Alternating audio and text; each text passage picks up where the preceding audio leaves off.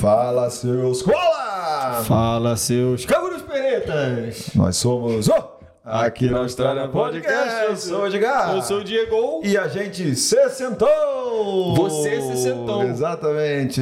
Episódio número 60 aqui do nosso podcast. Todo mundo aqui está se sentado aqui hoje. Agora. Exatamente. Galera, muito obrigado pela audiência, mais uma vez aí com a gente, nesse podcast super top, bem é o que eu acho. Gente, se você ainda não é inscrito no canal, por favor, segue agora a gente aí. E se você não segue a gente no Instagram, por favor, vá lá. Achei que você ia falar, se você não segue a gente no Instagram, se inscreve lá e segue no YouTube. Exatamente. Pode ser também, não é merda.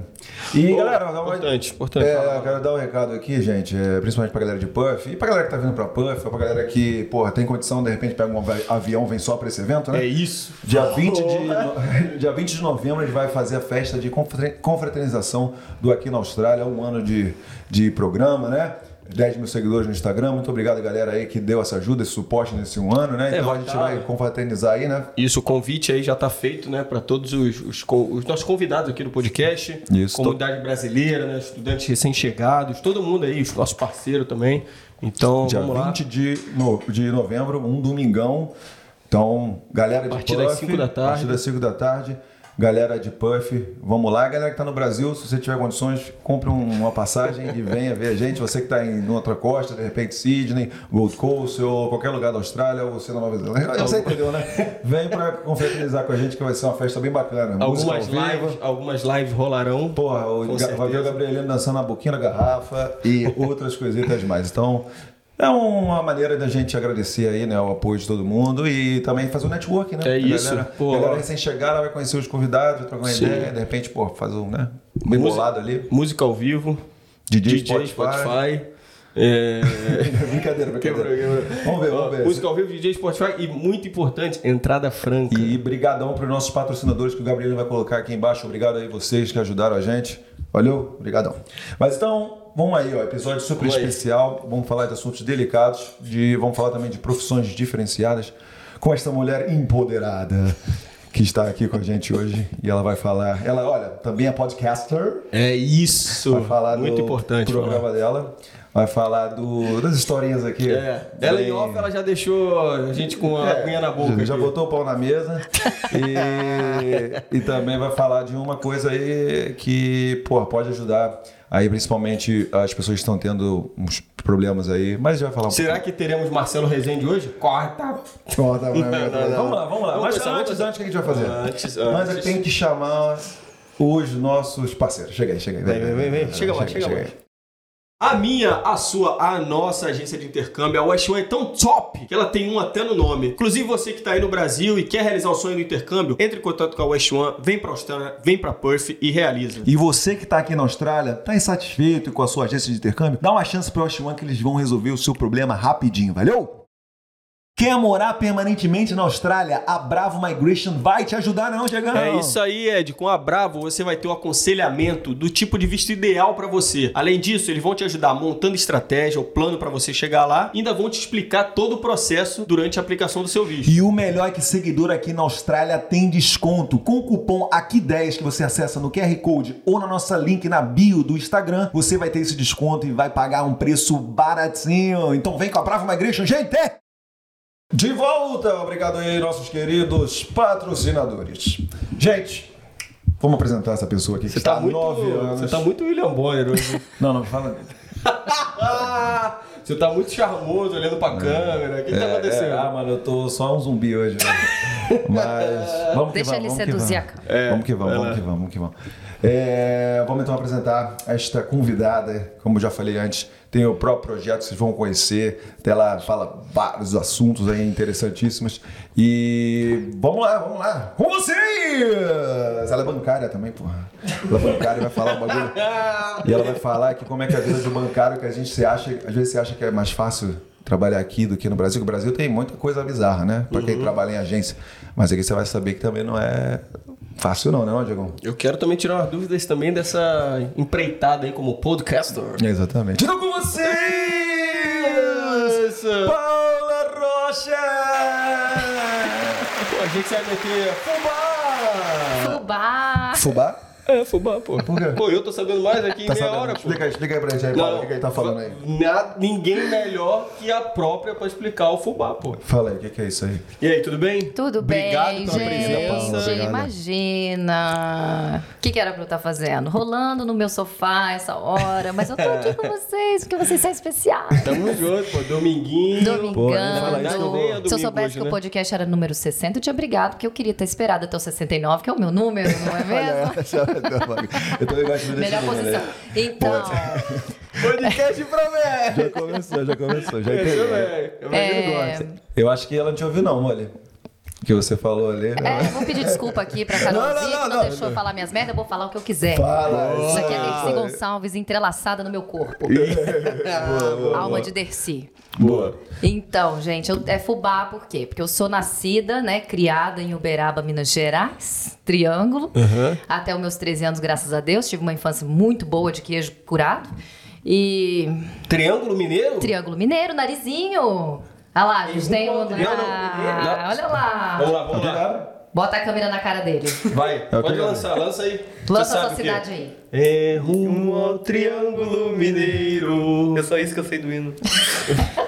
Sabe? Ah, tá bom já. Né? Tá vendo que tem cultura, né? É o hino de Mojimirim. Eu não sei nada. Não, é o hino de Mojimirim, isso. Ai, Mojimirim. Nunca fui, mas já ouvi falar. Qual é a relação, Gabrielino? Você sabe?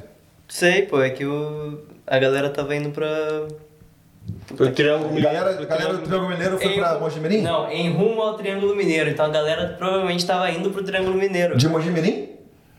Sei lá. Pô, Gabriel, tinha que saber. Deixa os seus comentários e fala a história real pra gente, pra educar um pouco a nossa cultura aqui. Caralho, velho. Exatamente. Muito bom.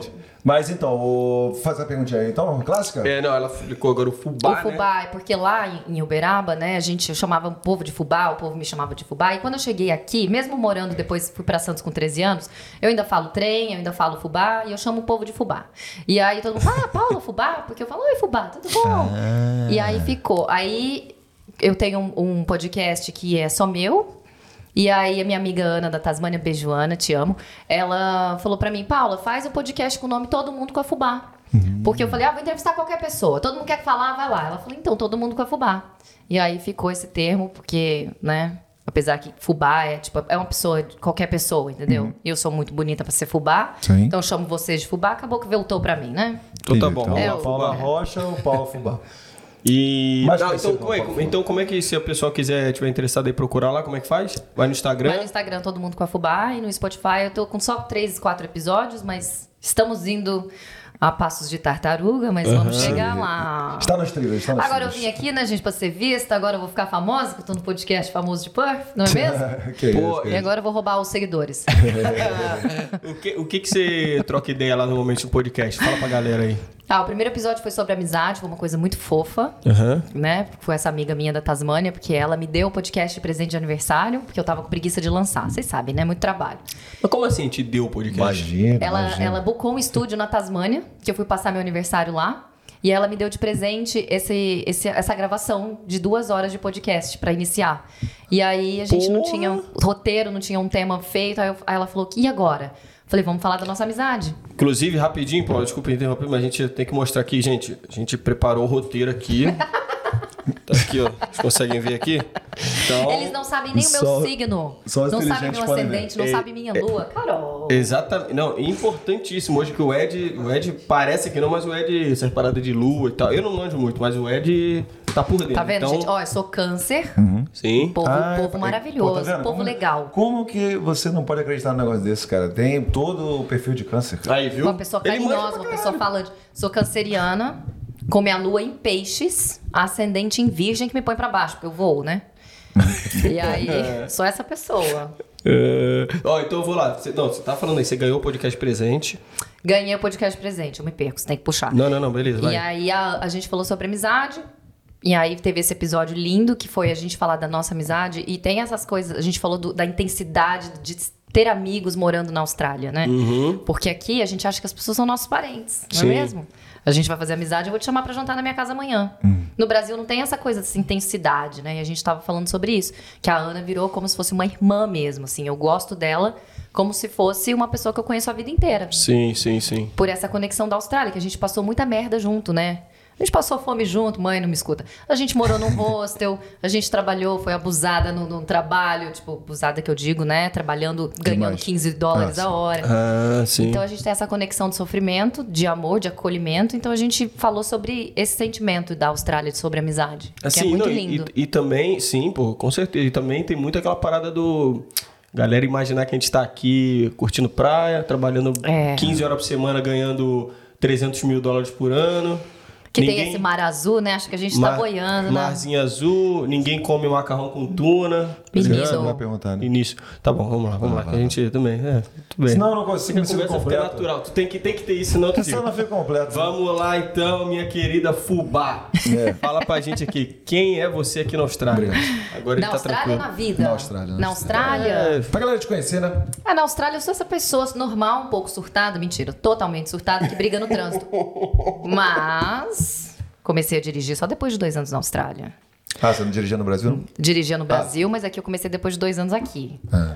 Mas, gente, o que eu sou na Austrália? Fica à vontade pra falar. Não fica muito ego, bota pressão. Não, pressão, é uma coisa psicológica. Não pode ser injusto, todo mundo passa por isso. A gente faz isso pra quebrar o gelo, mas com ela não precisou, né? Mas é legal pra galera saber o que você faz aqui. Eu posso falar que eu sou cansada. Você é cansada? O que eu gosto de fazer? Nada. Trabalhou? Depois, nada. Eu fico no sofá com a mesma roupa, com a mesma posição, durante o dia fazendo nada. Isso é uma forma de aproveitar a vida. Por quê? Se você vai na praia daqui, é azul, é lindo, é limpo. Não tem um ambulante vendendo um açaí. Não tem um chá. Concordo. Não tem uma cerveja no boteco da conta que a gente pode beber até vomitar na areia. Não tem nada dessas paradas. Não pode fazer sexo, né? No mar. Ops, censurado. Não pode fazer nada na praia daqui. E venta areia na sua cara. E os passarinhos roubando seu salgadinho. Gaivotas. Então a pessoa vê aquela água azul, vê que você tá no paraíso, mas não vê que Santos é muito melhor. Né? Nesse quesito, você não vai pra praia. Eu vou pra praia, gente. Mas eu não fico lá bebendo a vida, fazendo a vida que nem eu fazia no Brasil, né? Por que é melhor Santos? Santos eu tinha conta no bar da praia, entendeu? Fazia um xixizinho lá. Tinha um chuveirinho que você podia se lavar depois. Isso. Entendeu? Dar uns pega no mar, suar o nariz, sabe? Tinha mate, tinha milho com manteiga. De camarãozinho. Tinha pastel frito. Açaí. Tinha açaí, o cara do mate, o cara que vende a canga. Abacaxi. Você conheceu o cara do abacaxi? Ipanema ou não? Não conheceu, não, né? Tinha aquele, né? Aqui não tinha areia que realmente... voava na sua cara. O cara da abacaxi? Não, lá em Ipanema, a galera sabe. O cara, a gente tava lá na areia, né? Curtindo o domingão, sei lá. O cara chegava atrás de você e falava, abacaxi! Você conhece, né? Não conhece? Não tem isso lá em Santos. Não tem? Esse cara é clássico, mano. Mas sabe o que tem lá em Santos? O cara vendendo algodão doce no sol de 45 graus, botando aquela roupa de cabeção. Do trem da alegria? Como é que é aquela roupa? Do banana de pijama? Ou do que tem a cabeça, a fantasia? Como é que é o nome? Do fofão? Não é fofão. É banana de pijama ou é um ursinho. 40 graus, tadinho, vendendo algodão doce. É muito sacanagem. Como é que é o nome, velho? Como é que é aquele carro elétrico, porra? Trem da alegria, trenzinho da alegria. Carreta furacão. Não sei disso não, gente. Não sou do Rio. Eu achei que era o cara da Gratiluz, porra. Isso aí, eu tô doido. Galera, é fogo. Não vou falar isso, não. Mas eu sei o que você tá falando. A gente realmente é um ponto muito importante pra galera que, pô, tá acostumado, pô, Praia de Santos, Praia de Ipanema lá, Copacabana, Leblon, que, porra, tem o matezinho, tem tudo na areia ali, aqui em Puff não tem, né? Mas aqui tem, né? A água azul, aquela beleza, limpo. Isso, então não se pode ter tudo, né? Não se pode ter tudo. Né, mas você pode levar suas coisas. Você pode levar sempre economizar. Farofa, tem até um lugar de fazer o... E as coisas, quando você voltar do mar, vão estar lá. E tem um churrasqueira que você pode fazer. Você pode fazer o seu churrasco lá na praia. Tem um passarinho que te rouba, mas tudo bem. Comida é foda. Comida não dá pra levar. Aquele passarinho branco lá, o seagull, como é que ele chama? Gaivota. Mas você pode, atravessar a rua e ir no mercado, comprar lá um six-pack. Sim, você pode fazer sua farofa aqui de boa, desde que você limpe, né? Que você faça você mesmo, né? Sim. Ninguém vai te servir, né? Um barbecuezinho na praia. A gente tem um ódio de barbecue na praia, sabia? Tem um ódio de carne gelada, de vento na carne de areia, de sujeira. Eu não faço muito não também, né? Mas... Não me chama pra piquenique, né? Não, que eu fico mal-humorada. Vamos pro piquenique, no parque daqui tão bonito. Piquenique, não sou muito do piquenique, não. Tá bom, cara. No pôr do sol. Me chama pra dormir, no dormir. Aí a gente dorme, leva uma canga. Não tem aquele cinema que você pode se cobrir lá na grama? Vocês já foram? Tem. Cinema já? Sim, cineminha já. Pô, isso é legal, né? Tomando um vinhozinho. Agora, barbecue na praia eu não acho legal, não. Não, depende, pô. Depende. No verão é bom, pô, não? Não tem vento no verão.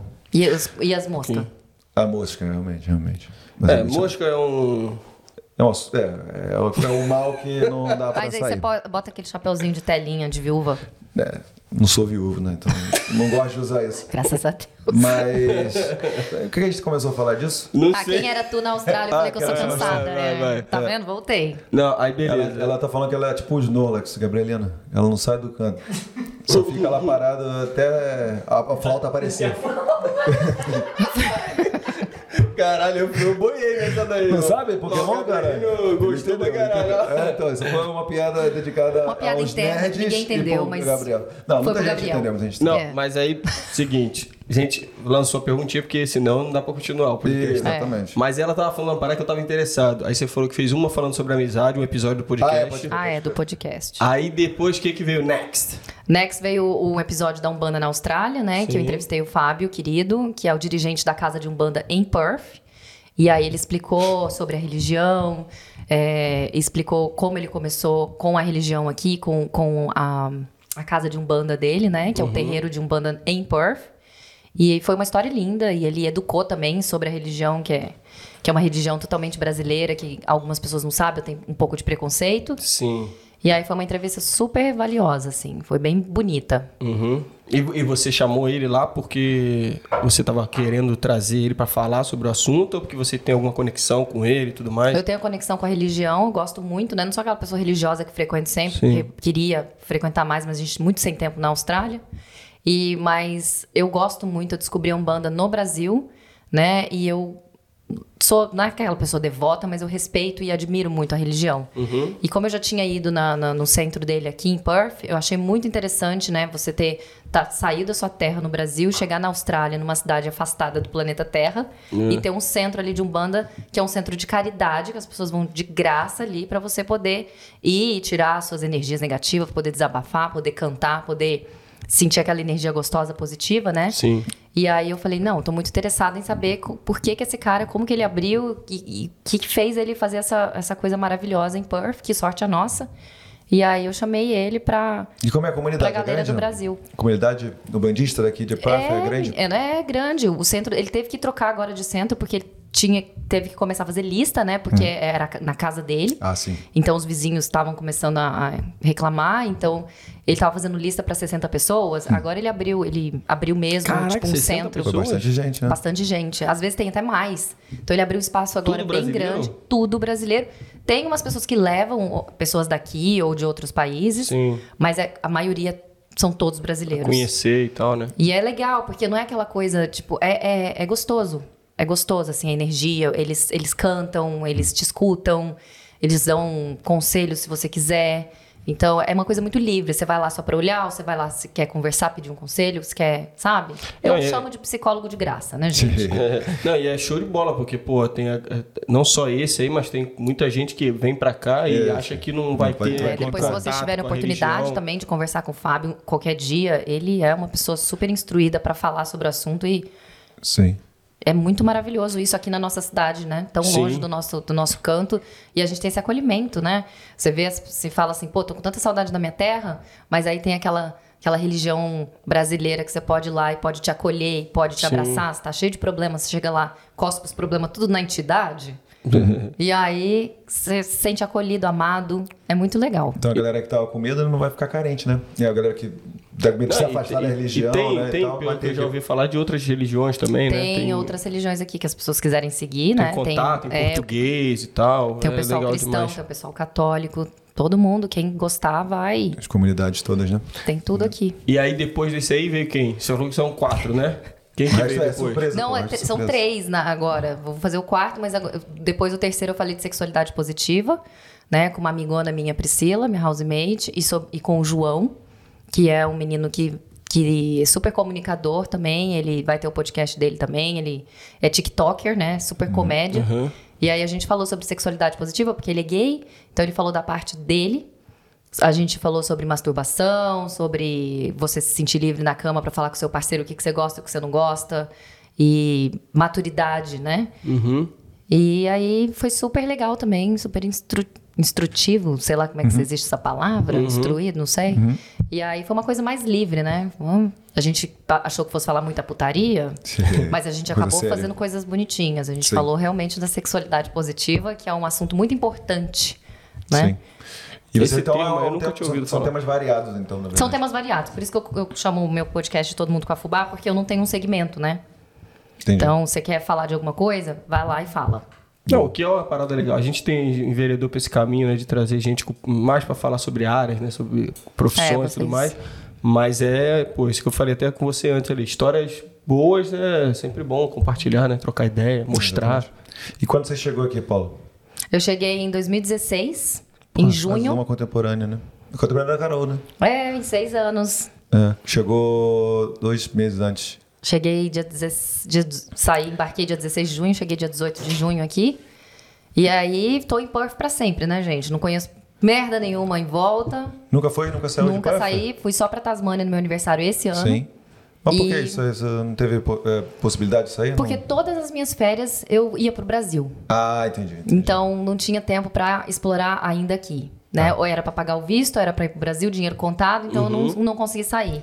E nos últimos 4 anos com Covid, o máximo que eu fui foi na esquina de casa, né, gente? Voltei. É. Não explorou o norte, o sul? Não explorei dentro de Perth, porque meu carro, né, custou $1.000. Eu fiquei com medo de dirigir, mas... Ah, tabelinha. Tabelinha não é Playboy. Qual é Playboy do carro? Qual carro? Foi o primeiro carro que você comprou? Não, esse aí é o melhor que eu comprei até hoje, menino. O primeiro foi $500. Aí, caraca. Que durou 8 meses. $500, cara. Durou 8 meses, você disse que quebrou depois? Durou 8 meses. Eu comprei por 500, vendi por 300 pro ferro velho. Ah, tá. Porque, né, ele já não acelerava mais. É. Eu nem lembro qual que era. E não tinha ar-condicionado, não tinha nada. Sim. Mas era automático. Porra, top. Pra eu começar a dirigir aqui, porque eu entrava nas contramão. É. Vocês entravam na contramão? Já entrei. Eu entro até hoje. Já entrei alguma vez. Acho que eu entrei uma vez. Passei muita vergonha entrando na contramão. Como é que dirigiu no Brasil, cara? Como é que você... Não, aqui... Então, não, tu nem dirigiu no Brasil. Se você não dirigiu no Brasil, eu sou cabaço, porra. Porque é mão inglesa aqui. Pior ainda, eu entrei na contramão sem ter dirigido no Brasil. Porra, tu não lembra essa porra? Tu tava comigo, tu tava seguindo, tu tava atrás, seguindo no carro de trás. Ah, é, aí daqui a pouco, Subiaco. Aí eu virei na rua só, assim, na conta quando eu vi. E foi agora, foi passado. Ano passado. Caraca, foi essa semana. Foi ontem. Caraca, não, mas já teve umas paradas dessas, já teve uma vez que eu saí lá. E quando eu vi o carro vindo, eu falei, caralho, velho. Aí eu olhei o Edson, o carro velho, tá um carro velho parado. Gente, tá um carro velho parado assim. Eu já fiz muita merda aqui de entrar na contramão. É que Deus ajuda as crianças, os bêbados e a sem noção. É. Eu sou muito ajudada por Deus aqui. Tu já fez rotatória na contramão? Já fiz rotatória na contramão, já entrei numa freeway na contramão. Ah, é aquela que sai de Scarborough que vai pra cidade ali. Sim. Eu já entrei do outro lado. Caraca, aí você viu aquela placona. Na Newcastle eu já entrei na contramão, andei horas e horas. Volte. Sim, volte, caminho errado. Volte 3 casas. Eles têm a placa, tem, volte. Porque eles sabem que vão fazer isso, não sei o quê, wrong way. Tem muita gente que, pô, é acostumada a andar no outro lado, né? Não, gente, aonde eu moro ali, eu moro na Mounts Bay Road, é super confuso. São 3 freeways que você vai e tem um estacionamento que é só de moto e ônibus, que o pessoal vai pra lá e tá, wrong way, come back. E aí você não consegue voltar pro... É um absurdo, mas me ajudou muito um carrinho... Primeiro baratinho, carro, né? Foi baratinho. Pô, antigamente era possível, né? Hoje em dia tá um pouco mais complicado achar esse preço aí, né? O segundo... hoje em dia tá caro. O segundo foi $1.500. O segundo foi $500 também? Foi $1.500, eu aumentei $1.000. Sim. E o terceiro, que agora, tadinho, falei mal dele, eu paguei mais. Eu paguei $3.500 nesse. Pô! Eu tô com ele faz 2 anos. Não vou me desfazer. Manual... Até quebrar, tu não vai ficar... Não, troquei a marcha dele esses dias. Vou ficar com ele mais 2 anos. Mas eu nem sei nem dirigir manual, pô. É, tu não tua carteira não. Eu tirei a carteira aqui, pô. Ah, mas não tirou do manual aqui? Não, na época eu falei, eu aprender manual, eu automático videogamezão. Porque aqui às vezes a galera não sabe, né? Você pode tirar a carteira só com automático, né? Não precisa fazer manual. No Brasil já pode também, né? Já pode também tirar só no automático. Você escolhe a opção e. É, só quem não. Claro, né? Quem dirige automático só não pode dirigir manual. Polícia parar, mesmo que você saiba, eu aprendi, brabão. Eu falo de polícia, essa semana eu fui parado a primeira vez pra fazer teste de drogas. De bafômetro? Não, bafômetro. Bafômetro é direto. É, bafômetro é toda semana. Mas dessa, exatamente. Mas dessa vez foi de drogas. Aí achei estranho, porque eu entrei e fiz o bafômetro, depois você passa o negócio na língua, assim. Isso você dirigindo ali, não sei o que no carro. Northbridge. Aí era uma, blitz enorme, né? Tipo, muita gente parando. E aí eu tive que esperar uns 5 minutos pro resultado sair. Uma coisa nova aconteceu comigo aqui em Perth, né? E aí o cara foi trocando ideia comigo, aí... Eu tava muito calmo. Mas eles escolhem a pessoa pra fazer o teste? É, eles fazem, tipo assim, uma fila... Ou tinha alguma coisa na sua saliva contaminada? Não, não tinha, não. Era, tipo assim, era uma blitz bem grande, né? E o policial, velho, ele tinha começado o shift 3 horas da tarde e ia acabar 2, 3 horas da manhã. Imagina o tanto que eles ganham de hora extra. É, isso é, não, se podem, mas deve ganhar alguma coisa. É, mas sim, às vezes não compensa não, você tá doido. Os caras fazem $100 mil até, porra, sendo policial, assim.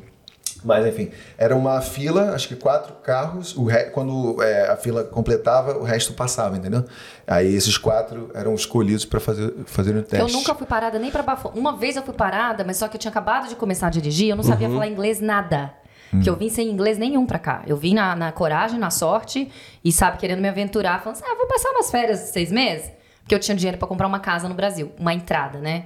Porque tinha juntado $50 mil. E aí eu falei, vou dar entrada numa casa. Aí eu falei, porra nenhuma, eu vou fazer um intercâmbio porque eu quero sair do banco. Ah, você era bancária lá? No Brasil eu era bancária do Santander por 7 anos. 7 anos. Mas eu falo 10 porque 3 anos eu trabalhei em projetos verão. Então eu ia e voltava, fiz estágio. Então 7 anos fixo e 3 anos indo e indo. Na mesma posição você deu uma Na mesma mudada. Posição. Era caixa e ficava caixa coordenadora caixa, mas era caixa. Sim. Era das 10 às 4 e era isso. Era vida. Eu não queria sair dessa posição. Porque gerente tinha que entrar às 8 e sair a hora que Deus quer. Sim. Caixa era 10 da manhã às 4. Eu acordava quase 9. Então eu queria essa posição pra vida. E era complicado assim?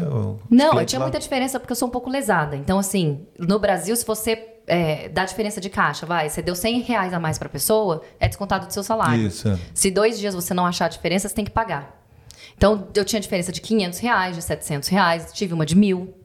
E você pagou? E eu paguei todas. Então meu salário era pra essa diferença também. Que beleza. Quanto que você ganhava como caixa lá no Santander? A gente tinha muitos benefícios, mas o salário mesmo, quando eu saí já tava, era 1.900, 2.900, não lembro. Isso em 2016. Acho que era 2.700. aí a gente tinha R$1.000 de comida, né, que era $500 de vale refeição e $500 de restaurante, $500 de refeição e $500 de supermercado. Mas só que a gente tinha PLR, né? Que era a participação de lucros do banco. Tipo, eu como área operacional, eu não tinha meta, só que incubado, né? A gente vendia capitalização, débito automático, poupança programada. Então, no final do mês, no final do ano, a gente ganhava R$10 mil de participação de lucro. Aí que você conseguiu juntar um dinheirinho pra fazer intercâmbio. Aí eu consegui que esses 10 mil eu juntei e não mexi por 5 anos. Tá.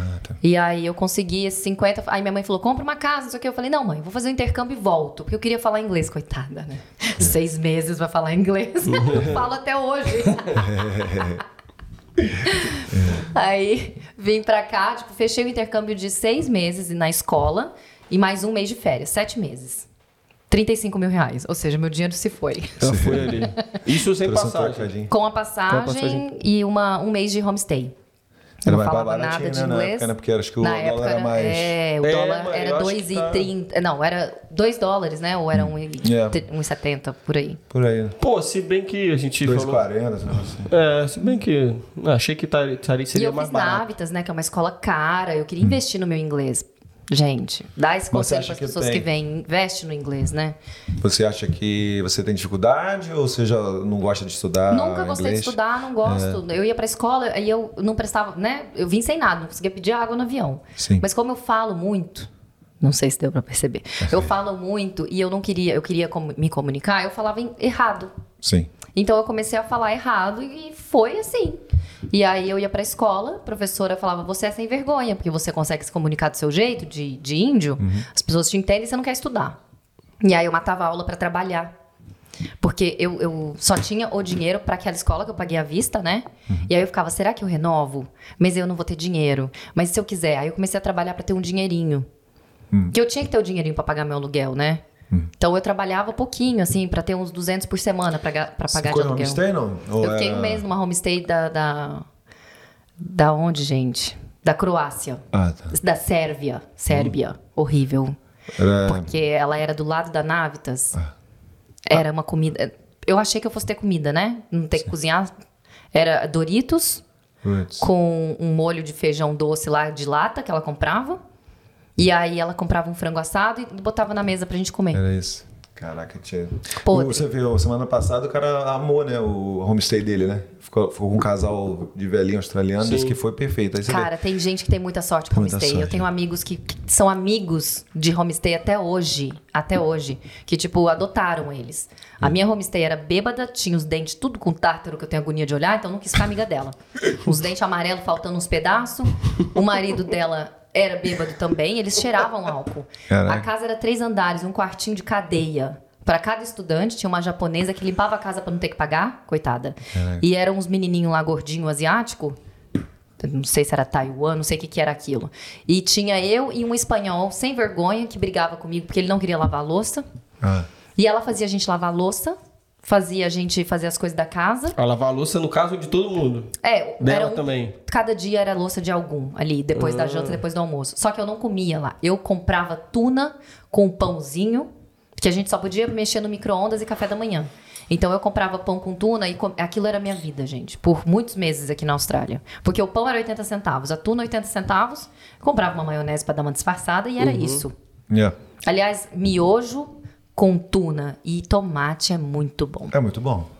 Eu jantei isso há muito tempo. Ali. Maravilhoso. Até hoje, às vezes, eu pego pra dar uma saudade no estômago. Sim. eu diria que eu também sou um apreciador. Bom. Como, não sei. Mas não com o pozinho do miojo. Só o macarrão do miojo, você bota a tuna lá dentro. Pode com comer até o tomatinho, tipo, meio frio. Cru? Pode comer até cru, né? O quê? O miojo cru? Para com isso. É bom, cara. É tipo um biscoitinho. Não é? Olha lá. O Gabriel sabe das coisas. É isso, gente. O Gabriel, ele tá sintonizado comigo hoje, né, Gabriel? Não, deixa ligado o microfone dele. É porque, olha só como fica ruim o barulho, ó. Tá vendo? Ah, sim. Aí eu desligo. Tá bom. Quando você for falar alguma coisa, você levanta a mão. Levanta a mão. É o quê? Não vou falar nada. Pior que ele fala da maior, né? Não vou falar, assim, não quero falar. Não se preocupa, deixa não. Deixa o menino. Deixa a coisa. É meio que assim, não se preocupa não, vai falando aí. Não, mas aí, beleza. Mas aí, por que você pensou assim, porra, eu vou fazer o intercâmbio lá na Austrália? Por que você pensou nessa parada? Eu queria ir pro Canadá na primeira... Porque a Austrália é muito longe, né, gente? Mas aí o Canadá, você não podia trabalhar. E eu não tinha dinheiro pra me manter. Eu tinha dinheiro pra escola... E pro primeiro mês de homestay, mas eu não tinha dinheiro pra me manter. Eu teria que trabalhar de qualquer jeito. E aí eu fiquei sabendo... Eu cheguei a ver um agente de imigração pro Canadá. Como é que chama aquela cidade que tem praia, que é mais quentinha? Ih, eu não manjo muito da geografia do Canadá, não. Paula Bozo lá. Depois eu lembro. Daqui a 5 minutos. Hã? BC? Não. Essa aí. Essa daí. Essa daí. Praia, e aí, cidade da praia, lá no Canadá. A menina falou. Lá não era tão frio, né? Vancouver. Aí a mulher falou, não, você não pode trabalhar sendo estudante, você só tem que estudar. E aí eu falei, quanto que é tudo, então, para um ano de só estudando? Aí ela falou que eram $70 mil na época, não sei. Eu falei, moça, não tenho esse dinheiro. E dólar aí, mais caro, né? Aí me deram, falaram, não, mas na Austrália você pode... Trabalhar, sendo estudante. Aí eu falei, vou pesquisar. Aí eu pesquisei, um amigo meu tava em Sydney. Aí ele começou, não, vem pra cá, fica aqui em casa, não tem essa, a gente te acolhe, tem um monte de brasileiro aqui. Aí fui na agência lá de Santos e fiz tudo por lá. E aí fechei Sydney, fechei tudo. Faltando 2 semanas pra embarcar, eu tava lá e o menino que trabalhava na agência tava falando de Perth. Porque eu morei em Perth 7 anos, não sei o que lá, que a Austrália parece muito com Santos, é aquela coisa mais, né, mais calma, não tem aquela coisa de cidade grande. Aí eu olhei pra cara dele e falei assim, tô morrendo de medo de ir pra Sydney, porque eu não sei pegar metrô, não sei pegar trem, vou pra São Paulo, morro de medo, vou pro Rio, morro de medo, sou completamente roceira, perdida. E aí ele falou, cara, sua cara é Perth, pra que você tá indo pra Sydney? Aí eu falei, o que é Perth? Nem sabia o que era isso. Aí ele mostrou no mapa, explicou, mostrou as fotinhas. Aí eu falei, dá pra mudar? Aí mudou, antes de 15 dias mudou a Navitas de Sydney pra Perth, ainda me levei um dia de volta, porque Sydney era mais caro. E aí eu vim pra Perth, assim, de paraquedas. Que bom que você escolheu Navitas, né? Que Navitas tá em todo lugar, né? Tá em todo lugar. Aí cheguei aqui achando que ia aprender inglês, coitada. Aí quando deu 7 meses de curso, eu não sabia falar nada. É. Eu sabia pedir um pão na padaria. E não conhecia ninguém aqui, né? Claro. Não, aí na escola a gente conheceu um monte de gente. Aí tem um hostel na William Street, que é perto da Navitas, que eu conheci um monte de gente brasileira morando lá. Uhum. Que, aliás, que foram que me acudiram, né? Tipo, na merda, o pessoal dava comida, que se trabalhava em restaurante, levava comida no final do dia. Ah, tipo papai Diego, né, Gabrieliana? Aí, ó. Ai, que bonitinho. Amigos pra vida. É. Na merda que você encontra amigos. E aí... E aí eu falei, gente, eu preciso ficar. E falei, mãe, vou ter que renovar, tadinha. Minha mãe ficou super triste, que ela achou que eu ia ficar voltar, aqui 8 meses, né? Gostou aí, pra caramba, então? Falei, eu não vou sair, porque eu não tenho mais meus 50 mil. Eu não tenho inglês. Vou voltar com o quê? Com o que eu vou falar lá? Fui pra Austrália, gastei 50 mil, voltei sem inglês. Que ridícula. Né? Era questão de honra. Era questão de honra. Eu tinha que voltar falando pelo menos o intermediário. Aí voltei, renovei por 3 anos e meio. Só que eu renovei numa escola ruim. Eu não vou citar nome. Não, então, mas aí, mas calma aí. Podem me processar. Caralho, meu cara tá plano, né? Deve ser. Ó, e vou ter um processo. Mas você nesse tempo processo? Gente, não vou falar nome, porque eu não quero nem da audiência. Odeio essa escola. Eu odeio. Mas conheci muita gente boa lá. Não, mas esse bagulho que você falou desses 8 meses aí, você falou que você não tava manjando de inglês ainda em 8 meses. Mas porque você cagou, você tava, porque eu caguei tipo, no pau. Essa mais. É a dica. Tá? Eu matava a aula pra fazer cleaner, pra ter um dinheirinho ali. E aí, o que aconteceu? Depois que acabou meu curso, eu vi o tanto que eu fui idiota, né? Que eu podia ter mudado a escola pra noite, ter levado a sério e ter trabalhado de manhã. Mas aí, mas você não matava a aula pra cacete, não, por causa da attendance, né? Por causa da attendance, eu matava 1 vez por semana. Ah, sim. Entendeu? Mas eu matei. E eu não estudava, eu não pegava no livro, eu não pegava nas coisas. Eu achava que eu era foda e que eu ia... Eu achava assim, naturalmente, um dia... Por osmose, né? Eu vou sonhar em inglês, eu vou sair falando, porque eu tenho que falar. Tô na Austrália, gente, eu vou ter que falar. Eu achava isso, que meu cérebro ia se dar. Sim.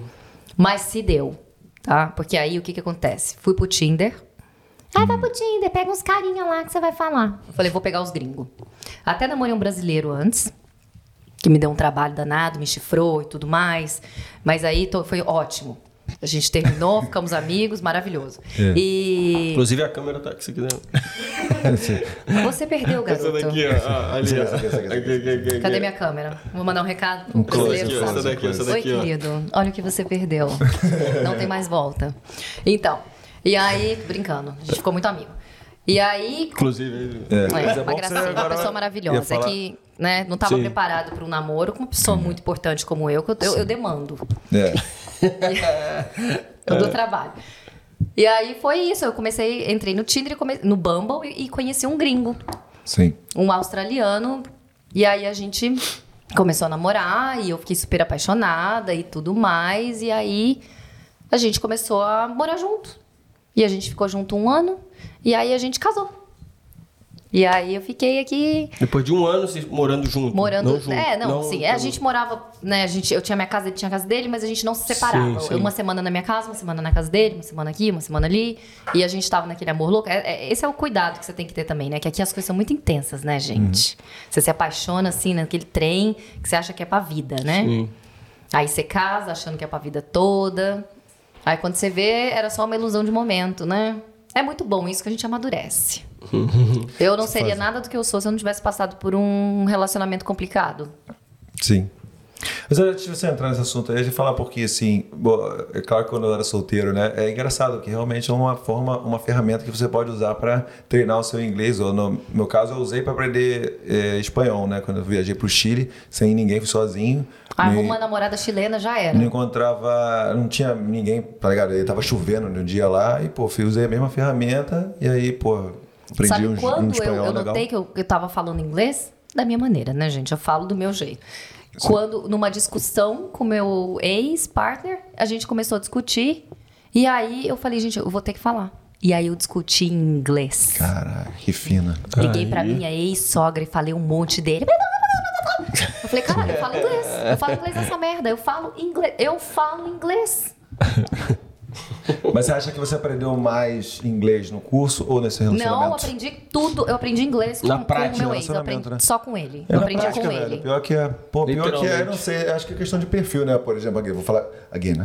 O Ulisses, né? O cara que se dedicou pra caramba semana passada, né?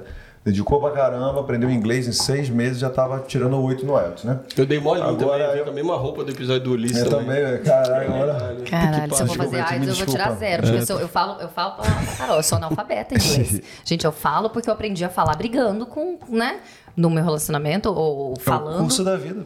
Mas, manda eu escrever, dita. É. Essa é uma boa maneira de você... ter uma noção assim do seu nível de inglês, quando você tá num caô, numa briga, numa discussão. É verdade. Ou quando você tá bêbado, né? Que você é poliglota bêbado. Não, você fala espanhol, você fala italiano, você fala tudo. Mas aí o que acontece? Quando você tá bêbado, você... desenvolve mais. Porra, você vira... Cara, se desenrola. O meu inglês, quando eu tô bêbada, é muito maravilhoso. Não tenho nem accent. Caraca, é verdade. Agora, foi foda. Porque é uma magia, né? Incrível.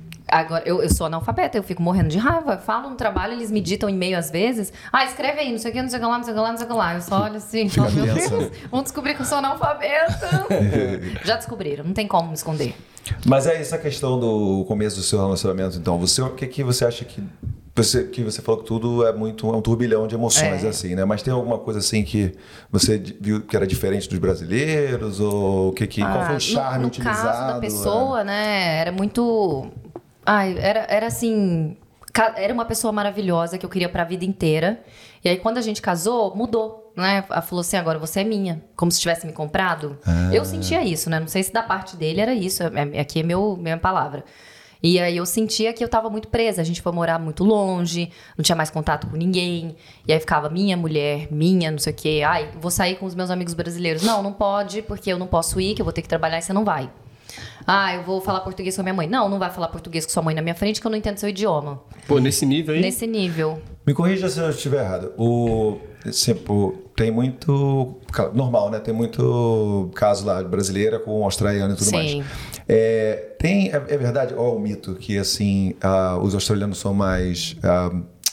fiéis, mais carinhosos. Assim, são, mais, né, não carinhosos, mas não mais, carinhosos, mas assim, não são essa coisa de chifre. Mais cavalheiros, mais respeitosos. Não. O australiano, ele não tem malícia, que nem nós brasileiros, né? Vai passar uma mulher gostosa na frente dele, ele não vai pensar na mulher, não vai pensar em chupar a mulher, nem comer a mulher, que nem a gente pensa, não é? A gente pensa. Passa uma mulher, um homem, eu já vou pensar. Agora, o australiano não pensa. Não tem essa coisa do chifre, né? Você não tem medo do chifre. Você vai falar assim, meu namorado tá numa festa com uma pá de gostosa, esfregando a bunda nele, ele não vai ficar de pau duro. Não vai. Porque eles não têm malícia.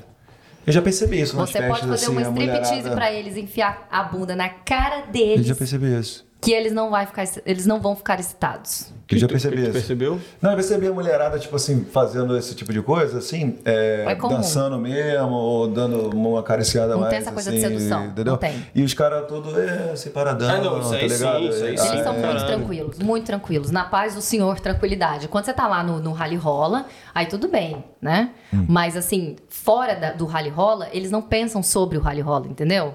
Entendi. Eles não pensam. Separar.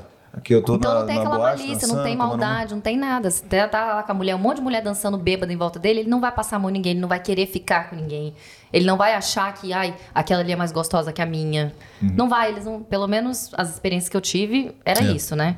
Era isso uma tranquilidade. Você acha que você... ajudou você a gostar mais assim? Porque antes desse eu tive uma experiência ruim, né? Com um brasileiro que me chifrou, que queria mais farra-farra. E com esse daí eu falava, meu, o cara nunca vai me chifrar, né?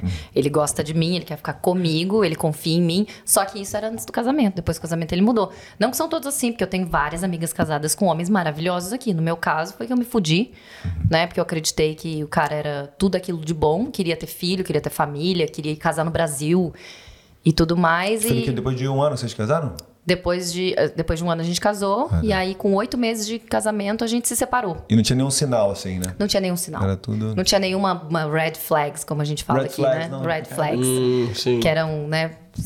Bandeira vermelha, né? É bizarro. E, ele era perfeito, na minha opinião. É, sim, porque dizem isso, né? Que no início, assim, pra você ficar ligado em tais coisas... Mas eu não posso também falar mal dele, flag, assim, né? Porque, assim, eu acho que eu tirei o pior dele e ele tirou o pior de mim, quando a gente convivia. Sabe quando você não consegue se dar o melhor pra aquela pessoa, porque aquela pessoa te irrita? E aí você sempre dá o seu pior? Uhum. A gente começou a pegar bronca um do outro. Então começou a virar aquele relacionamento tóxico. Sabe? E começou, como eu sou a imigrante, fodida, tava desempregada, porque eu larguei meu emprego pra morar com ele. E aí eu não conseguia arrumar emprego naquela área. E aí eu dependia dele em tudo. Era a casa dele, era o emprego dele, era o dinheiro dele. O que você fazia na época? Eu era cleaner. Aí você largou pra... Eu larguei o cleaner pra ir morar com ele. Só que quando eu comecei a ficar com ele, a gente morar junto, ele comprou uma casa, né? E tinha morta de que ele pagava por semana, que era $500. Uhum. Uhum. E aí eu comecei a trabalhar de cleaner lá naquela área. E eu dava $500 na mão dele toda semana durante 7 meses pra ele pagar a casa. Eu ganhava 700 e ficava só com 200. Você ajudava a pagar o financiamento, sim, né? Sim, porque, uhum, tipo, era meu marido, a casa era dele, mas, tipo, era, a gente se ajudava, sim, ele pagava, sim, todo o resto da conta. Mas a gente começou a ficar um relacionamento muito tóxico, né? E essa coisa do imigrante, né? Que a gente fala, quando eu fui pro psicólogo, que eu tive que ir pro psicólogo depois, claro, né? Eu devia ter ido a vida toda, mas é muito importante você ir para um psicólogo depois que você acaba o relacionamento, que você entende, né? Que, o psicólogo fala, você foi vítima, por quê? Você é imigrante, você não tinha sua família pra te acolher, você não tinha um amigo pra correr, você não tinha alguém pra desabafar, você não falava o idioma do país, e o cara fez tudo isso, então você é vítima. Eu falava, não sou, porque eu discutia, porque eu me posicionava, porque eu não sou uma idiota. Ele falava, não, você é vítima, cala a boca, você é vítima, chega. Então... E você casava no papel ou só de morar junto mesmo? Casamos no papel, o casamento mais lindo... Fizeram o casamento, a celebração e tal? Que eu já fui na vida, foi o meu. Tá? Foi na praia, foi lindo. Foi lindo, lindo, lindo. Fui com uma coroa de Iemanjá, que é da religião lá que eu gosto. Casei na praia descalça. Foi lindo demais. Bacana. Foi bem bonito mesmo, com alguns convidados. E a gente casou de verdade. E a gente viveu muito bem por um tempo. Mas quando aí depois... começou, ia ficar aquele... Depois de 2 meses morando junto. Sim, é boa, isso que eu queria perguntar. Depois de 2 meses morando junto. Red flag? Porque eles bebem pra caramba aqui, né? Assim, a gente bebe nossa cervejinha de happy hour, mas a gente não tem aquela coisa... Durante a semana, você beber, chega do trabalho e encher a cara... Não tem nem comparação. Os Ozzy são, mano... Cara, começou com isso, beber muito, e aí eu vi que ele tava estressado por conta do dinheiro, e... que eu tava desempregada na época, a gente começou assim... Mas o pior de tudo foi quando ele me ajudou a pagar meu visto, né? E aí começou a jogar na minha cara. E isso aqui não foi legal, porque eu falei pra ele, cara, a gente é marido e mulher, entendeu? Eu não casei com você por causa disso, então não me joga isso na cara que tá ficando ruim. E aí parava, aí uma briguinha voltava e jogava, e eu ficava irritada. E aí acabou que consegui... Mas ficava nessas de verbal, assim, né? De verbal, tudo... Mas é aquela coisa do relacionamento tóxico, né? O cara sempre, ou a mulher, sempre vai te colocar pra baixo de alguma forma, né? Então, ele chegava em mim e falava assim, você nunca vai arrumar um emprego. Seu inglês é uma merda. Caralho, você não sabe falar inglês. Você depende de mim. Se não fosse eu, você não estaria aqui. E aí, eu esqueci dos 2 anos antes que eu cheguei aqui sem ele, que eu me virei. E aí, eu comecei a me deprimir, né? Falei, caralho, eu sou uma merda. Como é que eu vou sair desse relacionamento se eu não sou ninguém? E aí você começa a se diminuir. Eu comecei a comer muito, eu fiquei 10 quilos mais gorda. Eu comecei a ficar, sabe, não querer fazer nada. Entrei numa depressãozinha, né? E eu sou essa pessoa falante, sou essa pessoa que gosto de sair, que gosto de ver pessoas, tudo. E eu comecei a ficar muito em casa, não queria ver meus amigos. Eu tinha vergonha de contar que meu casamento era falido, né? Porque foi um casamento tão bonito. As pessoas, nossa, você tem tanta sorte. O cara que te ama. Como assim falido? Falido no caso das tretas rolando, era porque feliz, eu pensava, né? Porra, casei com esse cara e olha a minha vida. Eu tinha noção do que eu tava vivendo, né? E eu falava, não, a gente vai melhorar. E aí a gente tinha conversa, a gente melhorava uma semana e piorava 2. Melhorava uma semana, piorava 2. Né? Você tinha noção que você não tava naquela assim, tipo, eu tô... Isso é parte, é culpa minha. Não, eu me culpava muito. Eu falava, gente, eu casei, agora eu tenho que fazer as coisas que ele quer. Exatamente. Olha só a cabeça da pessoa. Porque isso que a gente ouviu, o relato das pessoas falando assim, muito... não, eu tenho que fazer minha parte pra fazer isso aqui dar certo. Exatamente isso que eu sentia. Eu falava assim, gente, a culpa é minha. Porque ele falava, você me deixa inseguro. Porque você tem saudade da sua mãe. Você chora de saudade do Brasil. A sua família agora sou eu. Vixe. Você não tem que chorar por causa da sua família. Um bagulho que, tipo assim, a gente escuta e fala, cara, na moral, o que que o ser humano é, né, velho? Que bagulho louco. Um bagulho que eu não consigo imaginar, tipo, como uma pessoa tem a capacidade de fazer um negócio desse. Esse tipo de comentário com outra pessoa, né?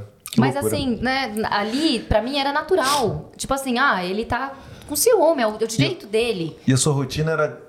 Você ficava em casa lá? Eu tinha, graças a Deus, ele tinha uma cachorra, uma cadela linda, uhum, que fez a minha vida brilhar, né? Porque eu tinha que passear com ela, a gente morava perto da praia, então... Essa cachorra foi a minha salvação. Eu tinha que passear, eu tinha que andar, eu tinha que viver por ela. E aí, quando ele chegava, era aquele inferno. Não é essa comida que eu gosto, você não sabe cozinhar, você tem que fazer o trabalho de casa, porque você não trabalha, eu que paguei seu visto, eu que fiz isso. E aí, a gente começou nessa coisa, né? Eu fiquei me diminuindo e ele foi se crescendo. E você não comentava com... Ninguém, eu morria de vergonha. Meus amigos hoje em dia falam, como assim você... E eu me acho uma mulher empoderada. Sempre fui. No Brasil, nunca levei desaforo pra casa. Tava contando pra ele aqui que uma vez um cara mexeu comigo na rua, eu fui discutir com o cara, falei, quem te deu o direito de me falar essa merda? Porque você achou que você é homem, você pode me chamar de qualquer coisa na rua? Você não tem esse direito. Namorados levantavam uma voz pra mim, falava errado comigo, eu terminava. Então, eu me achava fodástica, né? Aí você casa com uma pessoa no exterior, achando que vai ter uma família, achando que é o amor da sua vida. E aí você percebe que não é nada disso. Como é que você vai contar, caralho? Quem sou eu, né? Não sou mais aquela pessoa empoderada, não tenho vergonha de contar pros meus amigos. Vai ver que eu tô errada, vai ver que ele tá certo. E aí eu fui me diminuindo. E foi por 8 meses essa merda. Até que a gente começou a sair alguns... eventos de casamento dos meus amigos, ele ia junto, as pessoas começaram a ver a atitude dele ali. E aí falaram, Paulo, isso não tá normal. Não conseguia mais disfarçar ele. Não conseguia, porque ele dava escândalo na festa, bebia, me tratava mal, e aí ia embora dirigindo, tipo, dando escândalo, e eu ficava puta, e aí viam a minha aparência, caralho, olha como que ela tá, né? Ela não é mais a mesma. E aí me perguntavam, não, tá tudo bem, e tal, mas chegou um dia que eu falei, não aguento mais, eu preciso ir embora daqui. E aí... As minhas sobrinhas nasceram, que a minha irmã teve bebê naquela época. E aí eu falei, mãe, eu quero ver minhas sobrinhas. Aí minha mãe, seu pai vai te dar a passagem de aniversário. E meu pai pagou a passagem pra mim e foi a minha salvação da vida.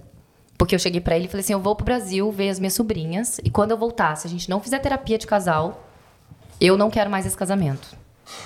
E aí ele falou, se você sair daqui, você não volta. E eu saí.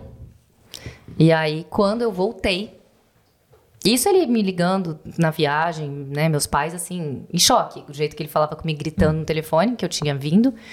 E aí, quando eu voltei, a casa estava fechada. As minhas roupas estavam na rua, dentro do meu carro. A mãe dele encaixotou pra mim, porque ele jogou tudo fora. Não tinha dinheiro na conta, não tinha nada. Nada, nada, nada. Eu não tinha lugar pra ficar. Eu não tinha trabalho.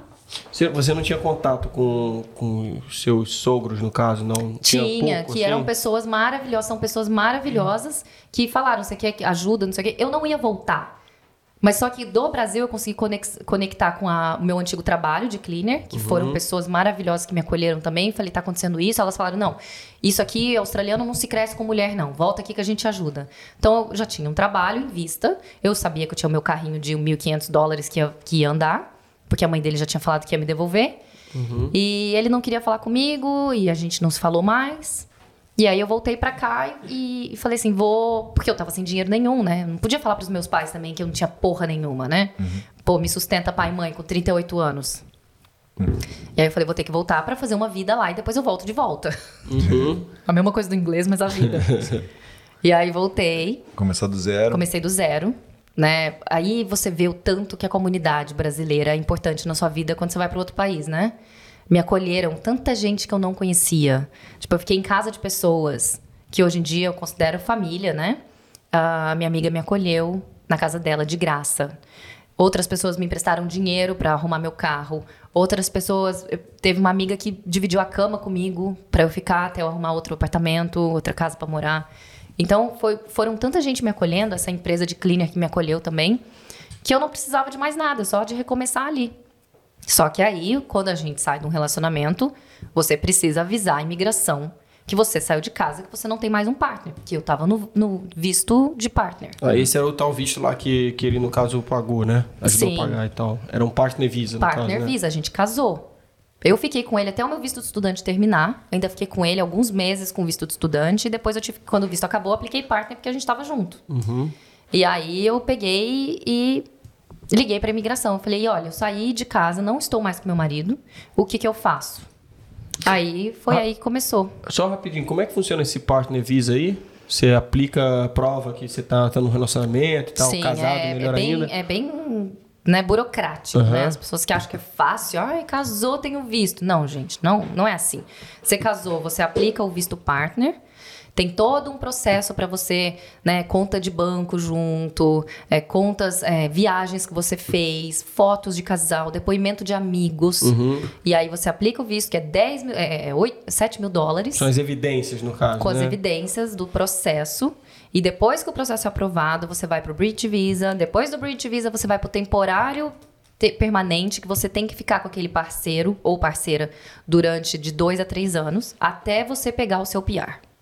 Esse aí é o partner visa, é o de facto, né? Ou não, é de facto diferente? É tipo relacionamento estável. Não precisa estar casado, né? Esse é o 801, né? Eu acho.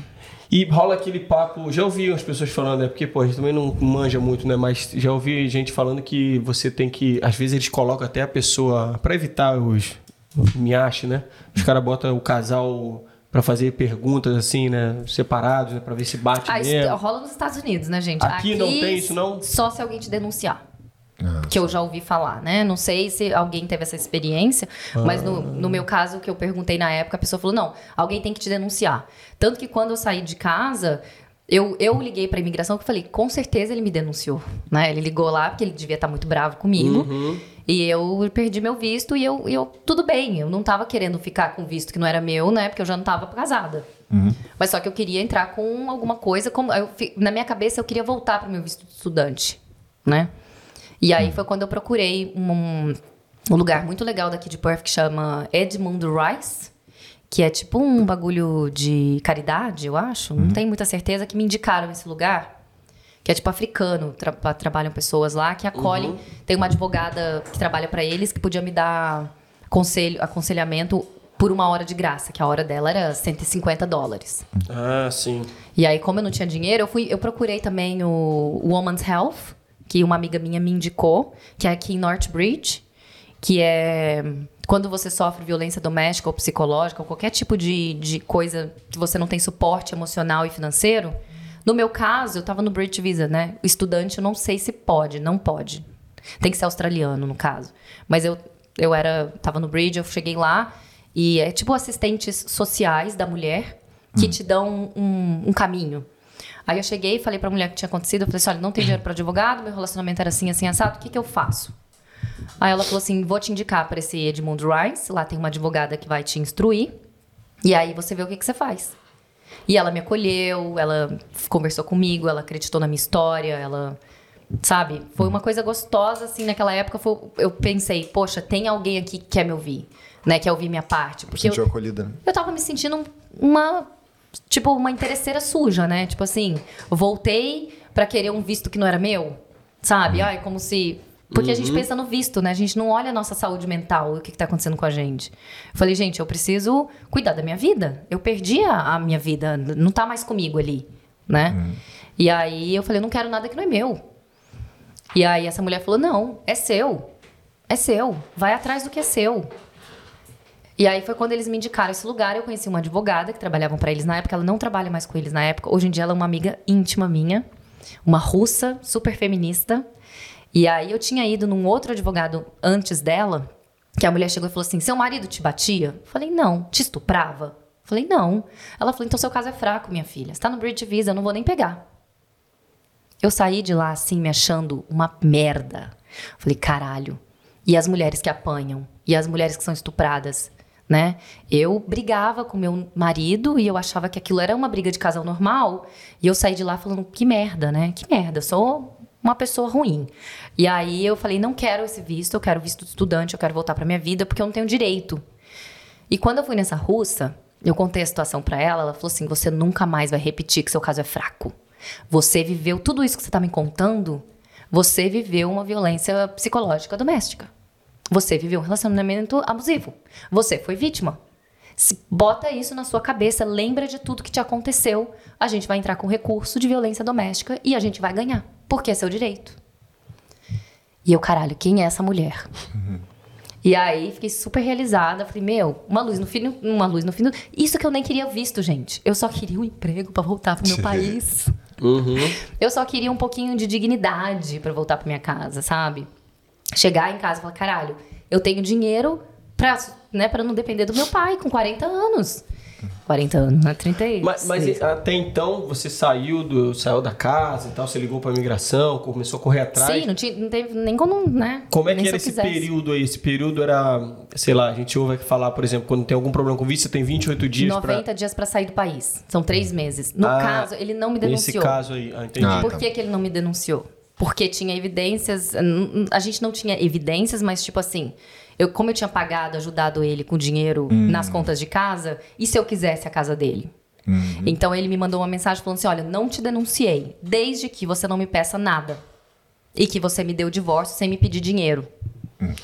Já começa essas paradas de rabo preso aí. Foda, aí ele me mandou um papel de isenção de qualquer tipo de bem que eu poderia ter dele, entendeu? Da casa... ou de qualquer dinheiro que ele tivesse no superannuation, qualquer coisa. Você assinar. Aí ele mandou esse papel e falou assim, eu não vou te denunciar desde que você assine esse papel. Mas vem cá, você pagava 500 conto, ele te pagou o visto e tal. Era tipo você estava pagando de volta ou ele pegava... Não. Na minha opinião, nem contei, porque tipo assim, ele era meu marido, ele, né?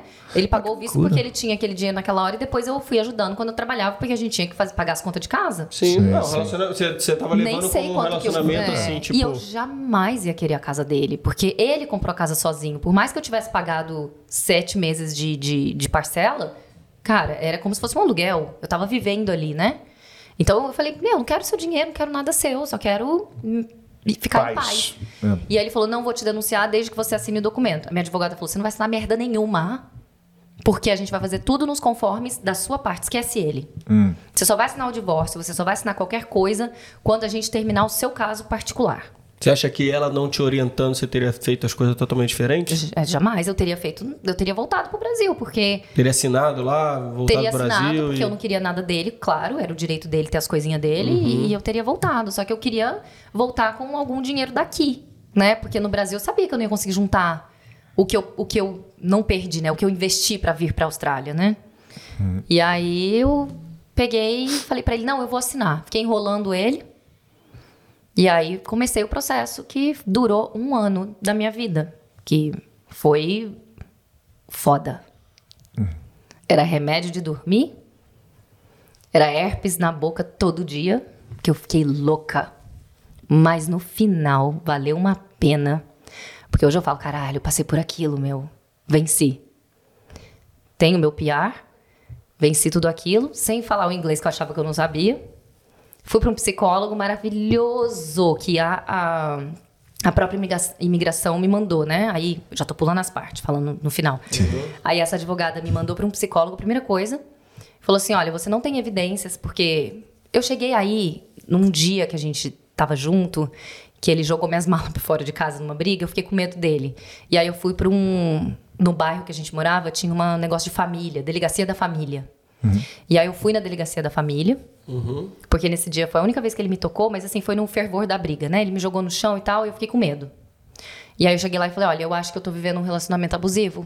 Aí a mulher perguntou pra mim por quê. E aí eu contei pra ela, então a única evidência que eu tinha era aquele papel que a mulher registrou naquele dia.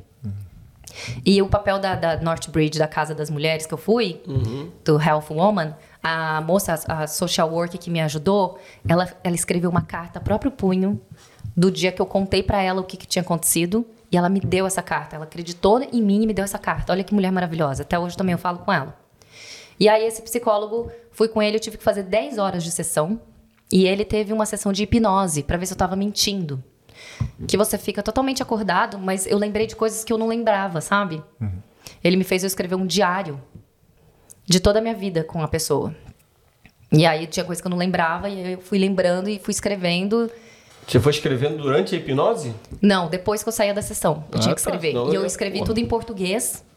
E aí depois eu tive uma amiga minha que me ajudou com inglês. Depois eu paguei uma professora ainda pra revisar e mandei o diário pra imigração. que foram 8 meses de diário, de escrita, né? Eu amo TCC. Eu tenho esse livro até hoje, não consegui jogar fora ainda, mas vou jogar. História da vida, né? E esse processo durante 1 ano, né? Cada mês a imigração me pedia uma coisa. E cada mês eu tinha que pagar, tipo... O primeiro mês eu paguei 7 mil para advogada no total. O primeiro mês eu paguei 2.500. Aí me pediu um documento para ela revisar, era mais 3 mil. Aí para o próximo documento, mais 2 mil, mais 700. Para uma consulta de 15 minutos era $50. E aí foi esse processo durante 1 ano inteiro de 2019 para 2020. Aí no meio de 2020... no final do processo, que eu já tinha mandado o diário, já tinha mandado todas as fotos, já tinha mandado tudo, a imigração me pediu um documento de antecedentes criminais daqui da Austrália, do Brasil e do estado que eu morava, São Paulo. E achei estranho, mandei. No dia seguinte, o meu PR estava lá. Eu não passei pelo temporário permanente. Do Bridge, eu fui pro 801, que é o permanente total. Sim. E eu estava numa casa faxinando, dançando. Sim. E aí a minha advogada me liga chorando de vídeo. E aí eu comecei a chorar junto. Falei, que porra que tá acontecendo? Ela falou, você conseguiu. A gente conseguiu. E, nossa, vou até chorar. Não, mas é uma parada que... Não tá, a gente ouve assim, a gente tenta imaginar, mas só quem tava por dentro, né? Que eu fiquei até tocado, que eu falei nem pelo microfone. Mas é uma parada pesada. É lindo. Porra. Não, porque é fogo, né? A gente de fora, assim... ou a gente... Você passando por isso, no momento você... É doido que você se culpa, né? Você acha que você que tá errado e tal. Chega no final, você passou por tanta coisa, por tanto tempo. E você mesmo assim se culpava e achava que era sua culpa. E foi necessário você ir lá visitar sua família. É um outro processo para você se desintoxicar, para enxergar as coisas que estava passando e poder aceitar. Minha família não sabe de nada, né? Porque a gente, eu não sei, assim, não sei se é porque a pessoa tem um coração bom, assim, a gente tenta evitar a briga, evitar, né, o embate, né? Assim, porra, não, eu tava com o cara, então... Nada a ver, eu querer, tá? Eu já não tô mais com ele, então eu não tenho mais direito a visto nenhum. Então, mas não tem nada a ver com visto. Não tem nada a ver com visto, tem a ver com sua vida, né? Tem a ver com sua vida também. Tipo, você falou, você perdeu sua dignidade, sua personalidade, seu jeito animado, seu jeito de lidar com tudo. Então, pô, nada mais justo, né? Que você, porra... tem que agradecer muito às pessoas que te ajudaram e tal. Muita gente, cara. É muita gente. E é muito legal, assim, saber que... E tudo brasileiro, né? Foi tirando as gringas que me deram o trabalho de cleaner, né? Sim. Que foram maravilhosas naquela época também. E a russa lá? A russa, que até hoje é minha amiga, que é maravilhosa, Svetlana. E como é que é, assim, você acha então que a Austrália tem mesmo esse suporte aí? As meninas, assim, que estejam passando por isso, ou os rapazes foda, também, né? Porque eu já tentei ajudar uma estudante que estava passando por isso, né? E a Austrália não ajuda estudante. Eles falam, você tem que ir pro seu país te dar suporte. Aqui não é o seu país. Então, no meu caso, né? Como eu já tinha o Partner Visa, eu tava no Bridge Visa, foi muito difícil. Todo mundo falava, você não vai conseguir porque você tá no Bridge Visa, né? Mas, meu caso, foi que eu entrei com um recurso de violência doméstica para o Partner Visa. Então, eu tive um segmento para seguir, né? A pessoa que está no visto de estudante e tem um relacionamento abusivo, a Austrália não vai te ajudar. Entendi. Ela vai mandar você ir voltar para o seu país te ajudar. Sim. Então, é muito difícil, porque tem muitas mulheres passando por isso e ficam caladas. E não... Hoje em dia, graças a Deus, eu não tenho trauma nenhum. Nenhum. Acredito no amor. Vou casar de novo. Tá? Vou casar de novo. E vai ser lindo de novo. Ainda tenho as fotos do meu casamento. Não tenho raiva do meu ex-partner, porque eu acho que naquele momento a gente tirou o pior um do outro, entendeu? Hoje em dia ele é casado, tem a família dele linda. Ele deu certo com a família dele. Então, quer dizer, o cara é legal, né? Comigo ali, que não foi uma coisa legal. Mas...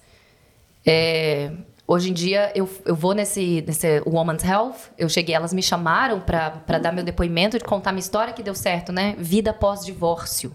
Porque as mulheres não acreditam. Como que serei eu depois que eu me divorciei? Elas acham que não existe vida depois do divórcio. Ah, eu vou perder tudo. E, na verdade, você ganha a sua vida de volta, né? No caso de um relacionamento abusivo.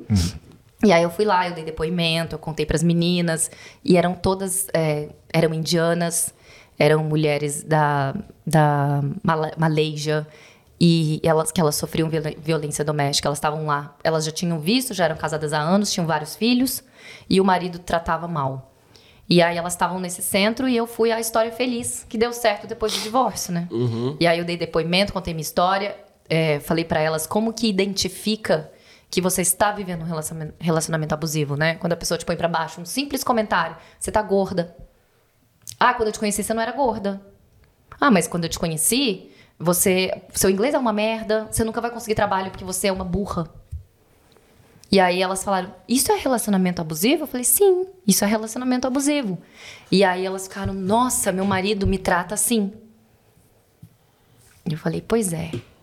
E aí eu consegui ajudar algumas mulheres, isso me fez tão bem, assim, lavou a alma, sabe? Uhum. Eu queria ser mais voluntária lá. Aquelas assim, eu queria fazer muitos divórcios. Mas como eu era durante a semana, 2h da tarde, eu tive que parar. Então eu fui em 3 palestras. Gente, palestrei em inglês, vocês têm noção. Aí sim, o povo divorciado. Porra, Olha que tudo isso. Depois teve até uma senhorinha que estava casada há 20 anos, que separou do marido dela, que ela falou, hoje meu filho tem 18 anos, eu pude sair de casa porque meu filho cuida de mim. Porque na época meu marido batia em nós dois, e agora ele não vai bater mais. E ela saiu de casa e ela me contou que saiu de casa toda feliz. E eu fiquei super emocionada. Eu falei, gente, olha isso. Então é um trabalho árduo. A gente tem uma comunidade aqui brasileira que tem uma menina muito maravilhosa que ajuda outras meninas. Outras meninas falam, não, mas não pode isso, não pode fazer isso, procura aquilo. Mas é foda. Ajudar quem ainda não tem o visto é muito difícil. A gente pode aconselhar, pode acolher, mas... não por muito tempo. Isso é bom saber. Se você puder também dar o contato das pessoas, que alguém estiver vendo a gente aí que... Sim, pode me procurar que eu dou o contato, né? Passando por algum problema, a Paula vai ajudar. Agora... Você fica meio que numa realidade paralela, assim, né? Quando você tá numa situação dessa. É uma coisa que, tipo assim, é inacreditável, né? O tempo vai passando e tem gente que depois de... Não, e você tem filho. Eu tive sorte que eu não tive filho, né? A gente tentou ter filho e tudo, mas a gente não conseguiu. Outra coisa também. Então, quando tem filho, o buraco é mais embaixo. Né? Eu consegui sair, eu. Se tivesse um filho, eu não sei se eu ia conseguir, porque eu ia ter que lidar com ele pra sempre. Sim. Mas quem tem filho é muito complicado, é muito complicado sair. Não, porque assim, a gente fala até brincando, às vezes as pessoas acham que o partner avisa uma coisa, uma saída mais fácil, né? Mas pra mim é a pior, tá ligado? Se você não tiver o amor, não tiver o carinho, já foi. Não, e aí no passado era mais tranquilo, eu acho que tem até reza a lenda que, pô, o pessoal vende, né? Tipo assim, o cara fica australiano. Se o seu casamento dá certo, né? Você casou e você tem aquele amor, você não se preocupa com o visto. O visto vem e fala, nossa, tô com visto aí, que nem vários amigos meus falam, caramba, né, saiu meu PR. Normal, é vida que segue. Se tá bem com a pessoa, o partner visa é uma consequência da... Isso é consequência, exatamente. Essa é a palavra, consequência. Mas tipo, antigamente aqui era até uma coisa que a pessoa negociava, né? Eu ouvi um cara falar um dia desse aí... Antigamente não, ainda deve ter isso. Mas agora é muito mais difícil. Tá mais difícil. O Ozzy falando que já foi em casamento assim, coisa armada, mas eu falei assim, mas quando que ele falou isso? Aí era coisa de 20 anos atrás. Agora, pô, era 2 anos, agora acho que são 4 anos. Tipo assim, então... mudaram agora não também. Na época eu não tive que fazer prova, né? Do IELTS ou qualquer coisa. Hoje em dia, se você casa, você tem que provar que você consegue se comunicar com o seu parceiro, tem que fazer uma provinha. Acho que nota 5,5 ou 6, é uma nota baixa, pra você, pra imigração saber que você tem uma noção do inglês. Na minha época, eu ia me fuder, né, gente? Mas hoje em dia, eu acho que uma amiga minha comentou que tem. É bem mais complicado. Ainda tem que ficar ouvindo merda de gente que você não fez prova do IELTS. Seu visto foi muito fácil, né? Puta, não, esse tipo de... mas sempre tem, né? Eu respiro fundo. Nossa, puta que pariu, vai tomar no seu cu. Enfia seu visto no seu cu. Pode falar palavrão, né, gente? Depois você corta. Não, porra, nem pega esse visto, enfia no seu cu. Pega o slides, enfia no seu cu. O que eu passei. Tomara que você tenha herpes pro resto da sua vida. Não, é bizarro. Mas aí eu fico quieta, respiro e falo assim, meu visto foi diferente do seu. Cada um tem a sua história de vida. O seu visto não foi mais fácil que o meu não foi mais fácil que o seu. A sua conquista é sua, a minha é minha. Sabe, o povo tem que colocar isso na cabeça deles. E o pessoal também que tem essas ideias, tipo, essa visão de coisa de novela, né? Que nem você tá falando aí agora. Para de comparar nossas vidas, né?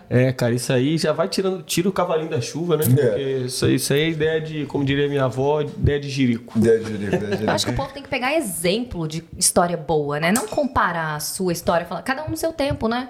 É que nem eu falo lá no meu trabalho. A gente nem falou da bancária, né? A gente falei demais, agora a gente... Não, ainda tá cedo ainda, relaxa. No meu trabalho eu fico falando até pra Carol. Eu falo, Carol, não aprendi nada na reunião, não sei nada do que eles estão falando, o que eles estão falando, que porra é essa? Aí ela, calma, você tá aqui faz 4 meses, tá 3 meses aqui, no seu tempo você vai aprender, não vai atropelar as coisas, né? Sim. Tudo no seu tempo. No seu tempo. Você não é melhor que eu, não sou melhor que você, você vai aprendendo no seu tempo, eu vou aprendendo no meu. É isso. Uhum. Não, e é legal pra caralho que você fala isso aí, porque o pessoal que de repente tá vendo lá do Brasil vai pensar assim, ah, nossa, imagina trabalhar tendo contato com... Você tem contato com o público. O público, assim, né? Então o pessoal fala, nossa, eu nunca vou conseguir fazer isso aí, você tá falando aqui, ó. Eu achava que eu nunca ia conseguir. Aliás, eu fiquei 4 anos, eu moro aqui faz 6. 4 anos de cleaner, porque eu falava, eu não sei falar inglês. Pra trabalhar. Uhum. E aí, com 4 anos de Austrália, eu já tava com meu PR na mão. Eu tinha amigos que falavam, porra, Paula, aplica pra... Porque eu já tava o quê? Com as costas todas doendo, né? Porque vacum, passar vacum, limpar a casa. Gente, limpava... Era faxina 2 casas por dia. De casas de 3 andares, né? E eu falei, eu tenho que parar com essa vida. Meu pulso abriu, minhas costas fudeu. Eu falei, eu preciso parar com essa vida de cleaner. Mas como? O que eu sei fazer? Trabalhei no banco. Experiência durante 7 anos no Brasil. E aí eu fui pra aplicar uma vaga pro banco, paguei uma menina pra fazer meu currículo, e aí a menina fez meu currículo e ela me deu esse conselho. Ela falou, Paula, não começa no banco, porque já que você tem insegurança com o seu inglês, começa numa coisa mais fácil. Aí ela me indicou, tipo, trabalhar como concierge, que na tradução é porteiro, né, de shopping comercial, prédio comercial. E aí eu comecei a aplicar pra vagas de concierge, e aí eu consegui uma vaga de concierge numa empresa pra ficar num prédio comercial. E eu já tava com o cu na mão, né, gente? Porque eu falei, não vou conseguir. E aí eu já fui com essa síndrome da impostora, falando que eu não ia conseguir falar, que eu não ia conseguir fazer. Chegou lá, foi um tapa na cara, foi um aprendizado de novo, porque aqui a gente aprende todos os dias, a gente não tem um sossego na vida de imigrante. Você tem um PR, essa vida é fácil. Vai tomar no seu cu de novo. Todo dia você tem que aprender aqui. Não tem essa. Não é que nem no Brasil que você estabilizei minha carreira. Tô bem. Não, gente. Você não estabiliza. Você tem cada dia um challenge, cada dia uma merda, cada dia um trem, cada dia uma pessoa filha da puta pra lidar. Não existe estabilidade mental, física, de trabalho, de carreira aqui. Fui lá, tive que trabalhar com os indianos. Só eu de mulher. E todos indianos. E eles falavam pra mim, você tem que atender telefone, você tem que fazer isso, tem que fazer aquilo. E eu não entendia nada que eles falavam no telefone. Merda nenhuma. É complicado. Isso aí eu também não consigo entender, não. Cara, velho. No telefone eu não tava acostumada, né? É. E aí... O sotaque é muito forte, né? E aí eu falava, não sei, o que eles falaram? E eles ficavam irritados, falavam, por que você tá nesse emprego se você não sabe falar inglês? É mesmo? E eu me sentia humilhada, né? Falava, gente, ele tem razão, eu sou uma merda. E aí eu falei, quer saber? Aí comecei a fazer psicólogo de novo. A psicóloga falou pra mim, Paula, inglês é sua segunda língua. Se conforma que você nunca vai ser perfeita. Se conforma que você precisa do seu tempo, adaptações, núcleos de vocabulário que você vai seguir. E aí eu comecei a mastigar isso, né? Entender. Claro que eu sofri 2 meses querendo matar os indianos. Mas depois a gente acabou ficando amigos, sabe? E aí eu comecei a aprender a atender o telefone, falando meu inglês errado. Foda-se, minha segunda língua eu vou falar. Não tem uns gringos que falam eu quero, eu fazemos. É gracinha. A gente acha bonitinho. E aí eu comecei a lidar com isso. Porra, a gente olha lá o cara falando tudo errado e falando em português. A gente fala assim, caraca, o maluco tentando aprender. Foda. Porra. O cara tá falando outra língua. Não é a língua mãe dele. E já naturalmente se coloca pra baixo, assim. Ou sotaque, ou a gente vai falar coisa errada, vai conjugar verbo errado e tudo mais. Eu já tenho minhas armas já. Se alguém chegar pra mim e falar assim, pô, teu inglês, eu começo a falar português. Aí fala, você não entendeu? Ué, você não... Porra, eu tenho 2 línguas, você tem só uma? Big brain, porra. Alguém? Big brain por quê? Então, pô. Gostou da minha ideia? Claro. Gostou, Gabriel? Fala um portuguesinho ali. Porra, já fui criticada. Um ex-namorado de uma amiga minha falou pra mim, a gente tava dos 3 no carro e eu falei, eu perdi a entrada. Criticado? E aí eu falei assim, we lost. Aí ele falou, we missed. Aí eu olhei pra cara dele e falei, we missed, whatever. Aí ele falou assim, o inglês é ruim, né? O cara é inglês. Aí eu... Depois eu falei, porra, Você fala quantas línguas, entendeu? Inglês é minha segunda língua, eu posso fazer qualquer mistake que eu quiser aqui. Isso. Devia ter falado, é porque na língua, na minha língua nativa, que eu falo outra língua, né? Diferente de você, seu trouxa. Cara, agora eu falei no banco esses dias, foi um velhinho lá. Não sei se a Carol sabe, não sei se você viu. Acho que ela estava almoçando. Eu cheguei, um senhorzinho chegou no meu caixa e falou... eu quero fazer essa transação, isso, isso, isso e isso. Eu falei assim, o senhor pode repetir, por favor? Ele falou, não vou repetir. Aí eu olhei pra cara dele e falei assim, olha, inglês é minha segunda língua e eu não te entendi. Para eu te ajudar, será que o senhor pode repetir, por favor? Ele falou, não vou repetir. Eu saí do caixa, fui lá na sala do gerente e falei, fulano, não estou sabendo lidar com aquele cliente. Você, por favor, eu não ganho para isso. Falei desse jeito pro gerente. Ele levantou e falou, vou lá te ajudar. O cara repetiu 7 vezes pra ele o que tinha acontecido. Caraca. Eu falei, não sei se o cara não gosta de imigrante, não gosta de mulher, ou se é um filho da puta do caralho. Os três? Os três. O velho filho de uma vaca. Repetiu 5 vezes pro meu gerente. Meu gerente, agora você entendeu? Eu falei assim... Aí eu engulo lindamente, né? Que eu não posso, porque no Brasil eu já tava surtado. No Brasil a gente tem o sindicato dos bancários. Você surtou, o sindicato te acolhe. Aqui não tem. Então, no Brasil, 7 anos de caixa, eu já tava no nível. Teve um dia com um velhinho que falou assim, eu quero meu troco, era 27 centavos. Eu dei 25. Aí ele falou, quero meus 2 centavos de troco. Eu falei, eu não vou te dar 2 centavos de troco, eu tô te dando 25, porque 2 centavos não existe. Ele falou assim, eu quero meus 2 centavos, então você me dá 30. Eu falei, 30 é mais, 2 é menos que 3, eu não vou te dar 30, eu vou te dar 25. Eu também, né? Filha da puta, em vez de dar os 30 pro velho sair da minha frente. Aí eu falei, vou te dar 25. E não, mas eu quero 27. Eu abri minha gaveta de moeda. Eu catei todas as moedas que tinha, joguei na cara dele. Toma! Toma essas moedas! Sai da minha frente! Soltou. Aqui tu nunca deu troco em Barra Juquinha, não? boa.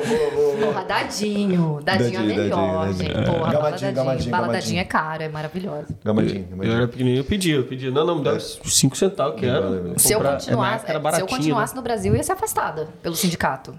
Porque eu tava no nível que uma cliente... Eu tava no... Santander tem o Caixa Van Gogh... E aí eu ficava, né, com o povo importante. Aí eu tava lá sentada, assim, um cara chegou e falou assim... Tava conversando comigo. Aí chegou uma mulher e falou assim... Escuta, eu tô na fila, não tem pão, você tá aí conversando com o seu cliente. Eu preciso ser atendida. Aí eu falei... Ah, senhora, me desculpa, eu já vou te chamar. Ela falou assim... Não quero nem ser atendida por você. Eu quero ser atendida pelo gerente. Porque você sabe com quem que você tá falando? Eu olhei pra cara dela. Falei assim, olha, não sei com o que eu tô falando, mas que a senhora tá há muito tempo sem dar uma, com certeza, né? Porque são 10 horas da manhã e eu tenho que ser avisada que a senhora quer ser, né? Pelo gerente, olha, são 10 horas da manhã, eu tenho que lidar com isso 10 horas da manhã. Então a senhora tá muito infeliz na vida. E o meu cliente ria, mas ria. Nossa senhora. Ela falou assim, eu vou falar agora com o gerente. Saiu batendo o pé. Aí o gerente me volta. Sim. Atendeu a mulher, aí me chamou na sala dele e falou, Paula, você tem noção do que você fez? Você falou pra mulher que ela tá necessitada. Foi, mas ela tá necessitada. Essa mulher não vê uma rola. O quê? Na vida dela, nunca sentiu um orgasmo na vida. Essa mulher não sabe o que é um prazer na vida. Pra atazanar alguém, um trabalhador brasileiro 10 horas da matina. Eu tenho até as 4 da tarde pra lidar com o público. Ela veio me atazanar às 10 da manhã. Ele falou, Paula, você não tá bem. Você não tá bem. Pra você falar uma resposta pra um cliente Van Gogh, você não está bem. E aí? Porque muita gente já acredita nessa tese aí, né? De gente... Qual? Que a pessoa... sim, que tá precisando de alguma coisa, né? Porque, gente, uma mulher bem comida é uma mulher feliz. Tá? Precisando dar-lhe uma funfada. Porque o homem também, entendeu? Quer dar uma furunfadinha ali, o estresse não vai tirar, mas você é uma pessoa mais realizada, entendeu? É alívio de corpo, tira as energias, faz alguma coisa, vai correr. Vai correr. Exatamente. Né? Boa. Agora, não enche o saco do trabalhador que ganha um salário mínimo por mês, 10 horas da manhã. Mas é bom, né? Pelo menos lá na agência do Brasil, você falando português, dá pra mandar umas. Dá pra você sair por cima, né? Dá pra você dar umas respostas, entendeu? Agora aqui, como é que é? Agora como é que foi? Aqui... Você tava na Indiana, quanto tempo você ficou lá e quando você começou? Eu fiquei 6 meses como concierge. Aí valeu a pena. Quanto você ganhava também? Ganhava bem, viu? Ganhava $1.000 por semana. $1.000 por semana? E o que você fazia lá, basicamente? Eu ficava sentada, olhando para uma porta giratória. E aí... Bom dia, senhores. dia, né? Ficava meu sorriso, meus dentes maravilhosos. Bom dia, boa tarde. Morning. Tinha que ser muito educada. E aí, como o elevador era meio complicado, que você tem que escrever A, B e o número e tal, as pessoas não sabiam. E aí eu levantava e eu botava o trem do elevador. Era só isso que eu fazia. Mandava e-mail pra quem queria a carteirinha que tinha perdido do prédio, ou ia lá nas roupas sujas buscar alguém que tinha esquecido uma roupa, ou dava um cartão de estacionamento pra quem chegava, ou recebia o Papai Noel no dia de evento. Sim, era esse meu trabalho, era maravilhoso. E aí o que eu fiz? Saudades. Falei, vou pra um challenge, não é? A gente aqui, porque eu falei, ficar vendo uma porta giratória não vai me educar. Eu vou fazer alguma coisa que vai me dar um progresso na vida. Fui pro banco. Que eu já estava atendendo telefone, já estava sabendo atender o telefone, já estava evoluída. Voltar às raízes. Aí eu falei assim, vou pro banco, porque agora eu sei atender telefone. Se eu sei atender telefone, eu sei atender o banco. Fui. E aí? E aí que... né? Era o que esperava. Mas foi o processo. O banco da Austrália, você não tem meta, né? É fácil pra caramba. Você não tem que vender seguro, você não tem que vender sua mãe, você não tem que vender seu pai. Título de capitalização. Eu falei pra ele, no Brasil eu vendia capitalização pra uma senhorinha cega. Eu era um capeta. Valeu, Gabriel. É por isso que eu passei por tudo que eu passei pra pagar tudo que eu fiz no Brasil. Vendia capitalização, vendia seguro, vendia tudo. Fazia 50 poupança programada pra pessoa que nem sabia. Então, assim, aqui na Austrália não tem meta. Você vai atender o cliente, você vai embora pra sua casa, você vai dormir. Você não vai pensar no amanhã. Aí, o que aconteceu? Levei no cu. Cheguei lá, tem reunião todos os dias de manhã e talvez no final do dia, falando que você tem que vender, que você tem que fazer, que você tem que mandar e-mail, você tem que ligar pro cliente, você tem que falar com o cliente, você tem que envolver o cliente, você tem que vender o cliente. Tipo robozinho, né? Todo robozinho vai lá. Não, você tem que saber fazer conta de porcentagem. Como assim? Eu não sei fazer conta de porcentagem. Não sei fazer regra de 3. Aí a pessoa fala assim, quanto que é que vale... Como é que é a palavra, Carol? Term deposit. O... Term deposit? Interesting. Ah, interest. E qual que é a minha conta, né? Minha conta life, que não sei o que das contas, quanto que eu tenho interest in amount?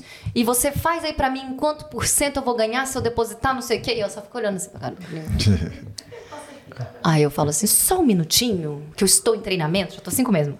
Eu estou em treinamento e eu vou chamar um gerente que vai saber explicar pra senhora. Um gerente de business. Aí eu vou lá, Carol, me ajuda, pelo amor de Deus. Pelo amor de Deus, ajuda, pelo amor de Deus. Não sei o que a mãe tá falando, ela falou um negócio de porcentagem. Eu não sei números. Eu não sei 2,3%. O que significa isso?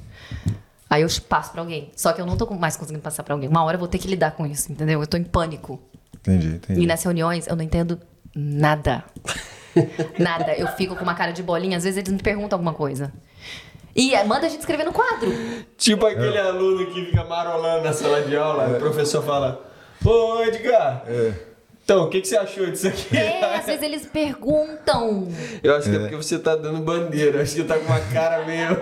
Eu faço tá meio cara de esquilo. Assim. Eu tenho essa cara de esquilo, porque meu olho é grande. Eu arregalo essa cara de desenho animado e aí eu abro a narina do nariz. Vocês conseguem abrir a narina do nariz? Claro. Acho que dá. Gabrielino, sabe fazer? Sabe fazer cara de esquilo? É isso, cara. Abre o seu nariz e abre o olho. Assim, ó. Orelhinha. Ah, carinha de esquilo. Caraca, a carinha do esquilo, do meme lá. Mas eu fico ridícula e eu faço a cara sem querer. A pessoa tá falando comigo, eu tô assim, ó. E aí eu vou derretendo por dentro. Sabe quando você derrete por dentro, você começa a ficar surda? Você não tá mais entendendo por que você tá ali. O cara manda você escrever no quadro? Tem um quadro de meta, de semana. Que você tem que escrever toda segunda-feira. Qual é a sua meta da semana? Aí você tem que escrever lá. E eu não sei escrever. E aí eu fico tentando entrar no tradutor, assim, no telefone, rapidão, pra escrever. Já tá dando aí as dicas. Gente! Mas, porra, então você tá dizendo que no Brasil é difícil, tem que fazer meta pra caramba, você não tem que calcular nada e tudo mais. No Brasil é difícil. Só que é um mundo capitalista. Você vai vender, você vai ganhar. Você não vende, cai fora. Você vai virar mãe, cai fora. Você vai me processar, eu te pago. Então, assim, é um capitalismo do capeta. É capeta. Você sabe que você vai se fuder, mas se você entrar no capitalismo deles, você vai ganhar dinheiro. Sim. Claro, você vai perder a alma, você vai... Eu tenho dignidade. 2 caroços na cabeça, você perde sua dignidade, você perde respeito por si mesmo, mas você tá ali, você precisa daquele emprego. Se você não fizer, você vai perder o emprego. Só que no final do ano, você tem o seu bônus, você tem o seu salário que te engana, você tem uma festa que eles pagam, uma puta festa que todo mundo se come, você tem... né, todo mundo se trai... Você tem benefícios. Na Austrália, o que você tem? um salário descontado. É. Isso é uma coisa legal de falar. Uma coisa legal de não falar. Te pagam hora extra. Não te pagam vale-transporte. Não tem direito de trabalhador nenhum. Aqui não tem leis de trabalhador nessa porra. Não te pagam... Bônus. Plano de saúde. Tem CLT, não? Não tem. Não tem aqui. Não tem lugar nenhum. Só tem Brasil. CLT é só Brasil. Não tem 13º, não tem participação de lucros, não tem vale-transporte, não tem plano de saúde, não tem nenhum parking que você paga, que você tem que pagar, não tem. É o seu salário descontado e você trabalha e tem que trabalhar. Ainda tem que agradar o cliente. Você come quando a fila acaba. Você vai embora quando acabou todas as obrigações. E você tem que escrever na lousa, e tem que ter uma meta, e tem que saber falar, e tem que saber matemática. Mas essa meta aí é assim, braba igual no Brasil? Não, assim, é camuflada. Camufladinha. Você não precisa vender, mas você tem que falar sobre. Ah, tá. Mas tem que vender também, senão a agência vai fechar. A agência fecha, se não tiver como é que é? Demanda, não? Tiver... contabilidade, receita. Se não tiver receita, vai fechar. Então, mas vem cá, é claro que eu entendo aí o que você está falando, porque a gente fica meio mal acostumado também no Brasil, né? Agora, vamos falar em termos dos financeiros, a gente ganha, claro, um salário sem nada de benefício. Sem nada de benefício. Mas o salário é bom ou não é? É um salário, por eu ser solteira e não ter filho, eu consigo ter uma vida classe média baixa. É igual, o salário de Santander era igual daqui. Você acha? Eu acho, porque aqui eu começa ganhando 57 mil por ano, dá uns 800 por semana. 900, é. Aí com descontinho, depois você pega alguma coisa em junho, mas assim, eu pago meu aluguel, eu pago a ração da minha gata, que ela só come um tipo de ração, Trixie, um beijo da mamãe. E eu não tenho marido, não tenho filho, mas eu não junto dinheiro, gente. Eu não tenho... Abri uma conta poupança agora pra juntar um dinheiro, que vai me dar 2,5 no ano. Vai dar o quê? $30 no final do ano? É, tipo isso. E eu não... Pra comprar uma casa, por exemplo, se eu quiser comprar uma casa, eu tenho que financiar 40 anos. Porque esse salário que o banco me dá, eu não vou comprar uma casa assim. Entendeu? Então, o bancário ganha... O bancário ganha igual o porteiro. 57 mil... Igual o porteiro. Eu ganhava igualzinho no porteiro. O porteiro ainda ganhava 59. No banco, né? O banco me passou pra 60, mas e aí? Uhum. E sou aí, mais descontada. Então, é uma... Mas assim, a barreira de entrada também não é muito baixa, né? Gente, trabalhar no banco aqui, porque no Brasil todo mundo vai trabalhar em banco, tem que ter administração, tem que ter isso, tem que ter... Aqui não, aqui você pode ser um padeiro no Brasil, você chegar aqui e falar, eu quero trabalhar no banco, você só precisa fazer os cursos do banco, passar nas entrevistas, porque o banco te dá curso. Isso é uma coisa legal deles, eles pagam seu curso, te dão conhecimento, pra você depois trabalhar pra eles, que nem um filho da puta, mas eles te dão informação. Então, qualquer pessoa que quiser trabalhar no banco na Austrália, você sabe falar o mínimo de inglês, como eu, consegue entrar. Se tiver disposição, boa vontade, educação, respeito pelo próximo, não jogar moeda nas pessoas, ou não perder a paciência, ou não querer matar o velhinho, pode entrar. Tipo, não tem essa de, tem que ter experiência. Não tem. Só tem que ter residência, né? Tem que ter residência, tá? Você pode escolher part-time ou full-time, mas... Que é trabalhar com o público. Que é a coisa mais recorrente que a galera vai na agência, né? Porque, é mó... Ah, porque esse eu acho que é um trabalho que tá fadado a acabar. Não, exatamente. Sim, porque a gente faz tudo online e a gente incentiva as pessoas a fazerem online, né? Até porque os clientes lá, a maioria é velhote, né? São velhinhos ou business que tá com um problema ou que querem abrir uma conta que tem que ir lá ou fazer uma transferência de alto valor que tem que fazer na agência que é mais seguro. Né? Então, são essas coisas. São velhinhos que vão lá para ver o extrato. Porque eles não querem abrir o computador. Não sabe. E agora a gente tá na moda fraude, né, gente? Vocês viram da Optus? Uhum. Sim. Que hackearam todas as informações das pessoas. Então, tem fraude todo dia. Inclusive, Optus mandou mensagenzinha pra mim. Manda um pix aí pra gente. Retratação. Patrocina os meninos, Optus. Papinho de não sei o quê. Me desculpe aí. Porque foi só isso que vazou. Gente, vocês acham que só a Optus foi fraudada agora que foi pra mídia? A gente já tá fraudulento há muitos anos. Nossa vida é exposta. Você tá conversando aqui, daqui a pouco o Google te manda um print do que você precisa comprar, que você falou antes de ontem no mercado. Exatamente. Aí mandaram assim no final, queremos sempre te ver feliz. Aí eu respondi assim, então, próxima fatura... De graça. Pra vencer. Exatamente. Próxima fatura. Dá essa moral pro teu pai? Porque assim. Exatamente. Porra. Não, mas é, exatamente. Hoje em dia a gente não tem mais privacidade nenhuma. Acabou gente, isso. Gente, fraude todo dia. E as pessoas clicam. Eles mandam um link falando que é do banco. Teve uma menina que clicou... Caralho, a Austrália é foda, hein, velho? A gente fala do Brasil de cair no... Não, no Brasil é arma na cara e rouba celular. É. Pelo menos na minha época foi assim comigo. Velho, aqui mas tá aqui foda. É tudo online. E é uns bichos filho da puta. Esses dias eu tava na freeway, me ligou um cara com sotaque esquisito, falando, ah, é porque você é cliente da... Falou lá o nome da minha, que eu nem sei qual que é. E aí ele falou, eu falei assim, você tá me perguntando ou você tá afirmando? Ele falou assim, eu falei, não, porque se você tá me ligando da empresa, você tem que me confirmar. Por que você tá me perguntando? Quem é você? Vai tomar no seu rabo, volta pro seu país, seu filho da puta, o que você tá pensando na vida? Aí o cara desligou. Ó, me ligaram ontem aqui, ó. Manda aí. Tá vendo aqui? 0419, não sei o quê. Me ligaram, atendi sotaquezão. Sotaquezão. Um papinho. É, você é nosso cliente. Aí eu tava entrando no carro, né? Aí eu, hello? Aí o cara falando. Aí eu, hello? Hello? Off. Gente, aí não ligou mais. Quando eu tava no meu processo de migração, o cara me ligou. O cara me ligou falando assim, você está no seu processo de migração? E eu estou. Coincidência, hein? É. Aí ele falou assim, você pode me mandar o seu endereço, o seu número de telefone para confirmação de cadastro da imigração? Ah, tu não acha que é coincidência, não? Não, os caras fazem com 1.000 pessoas. Uma tá aplicando o processo. Não, eles invadem nosso e-mail, gente. Estava tudo da imigração no meu e-mail naquele momento. Como é que alguém ia saber? Ah, não, se a gente quiser se ligar... Não, não é coisa, vocês tentam um monte de gente... Tentou 1.000 pessoas. Aí, não, não é coincidência. Cara, eu dei a informação do meu endereço. No teu caso, eu dei meu endereço. Quando eu tava começando a dar os dados... Aí ele pediu dados bancários, aí eu falei... peraí. É. Não, então, mas tu não acha que é coincidência isso? Não, eles saem ligando, pô. Eles saem ligando pra todo mundo, pô. Não, então, exatamente. É a coincidência de você estar justamente no dia que o cara ligou, pegou... Não, ele tem meus dados. Tem. Ah, não, mas eles... Eles querem pegar as pessoas, por exemplo, que são mais frágeis. Por exemplo, eu, quando eu tava esperando meu visto, tava louco para receber informações sobre, para pegar o visto, né? Sim, então, qualquer coisa relacionada à migração que aparecesse para mim, eu ia sentir, eu ia me afetar bizarramente. É. Então, algumas vezes, você deve ter acontecido com vocês também, você atendia uma gravação.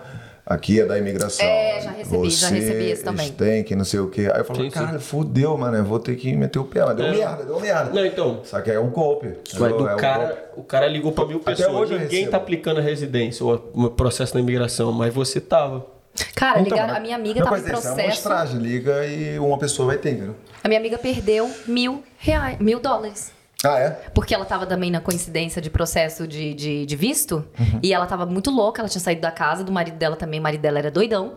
Ligaram pra ela e falaram assim, seu marido bateu o carro que está no seu nome. Era tudo verdade.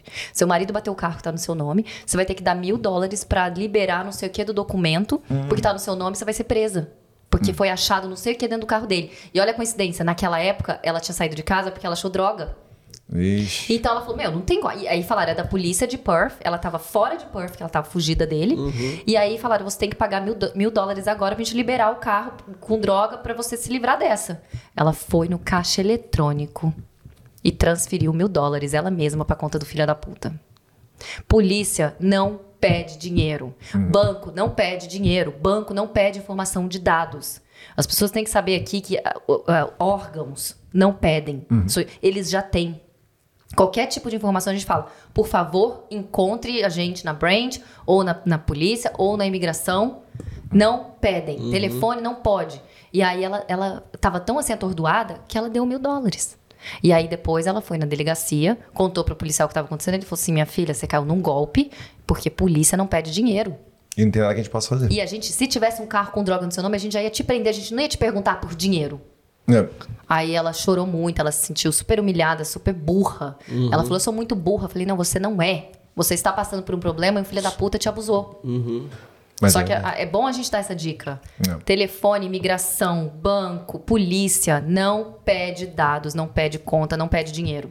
É. E pra galera recém-chegada que acha que isso aí é uma obra de arte nossa, né? Não. Aqui tem pra caralho. É. Então mantenha calma quando receber essa ligação estranha, né?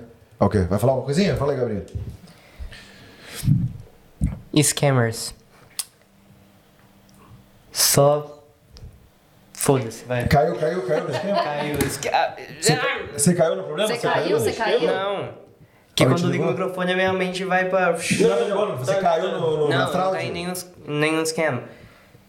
Só escama quem não tem coragem de apontar a arma na minha cara. É verdade. É isso aí que eu queria falar. Chamou pro combate? Chamei pro combate.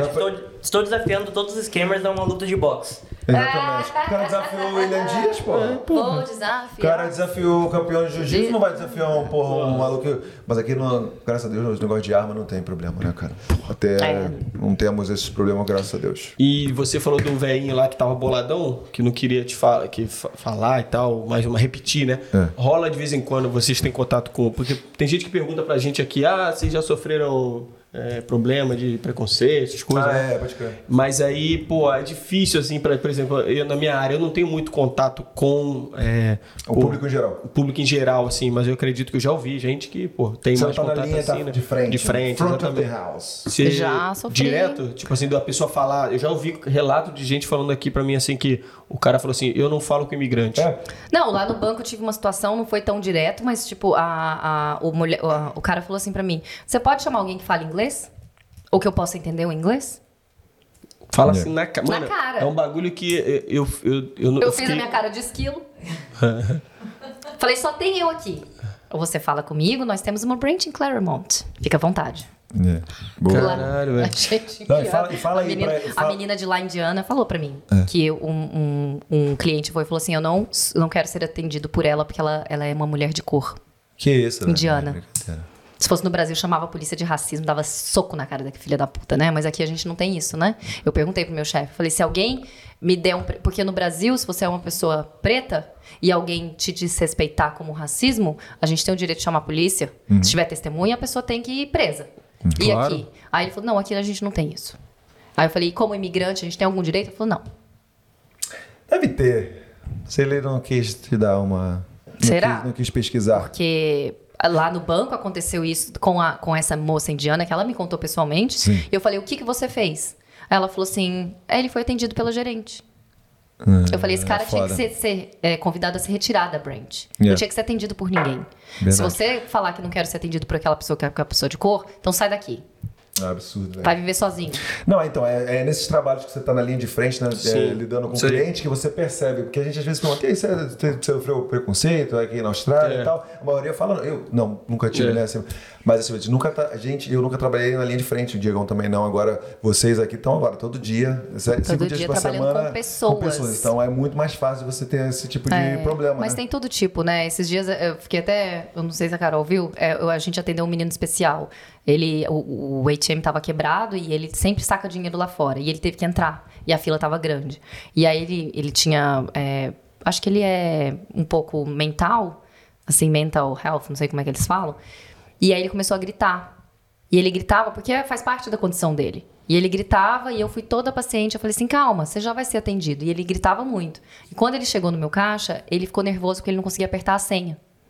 E aí ele gritava e chorava. E aí eu falei pra ele, calma, tenta de novo. Aí eu vi ele apertando, eu vi a senha dele. Aí eu falei assim, deixa eu te ajudar. E ele chorando. Aí eu apertei a senha dele e falei, pronto, conseguiu, parabéns. Aí ele riu, pulou, ficou super feliz. Aí entreguei o dinheiro pra ele, ele bateu palma. E aí eu falei, pronto, agora tá tudo certo, pode ir.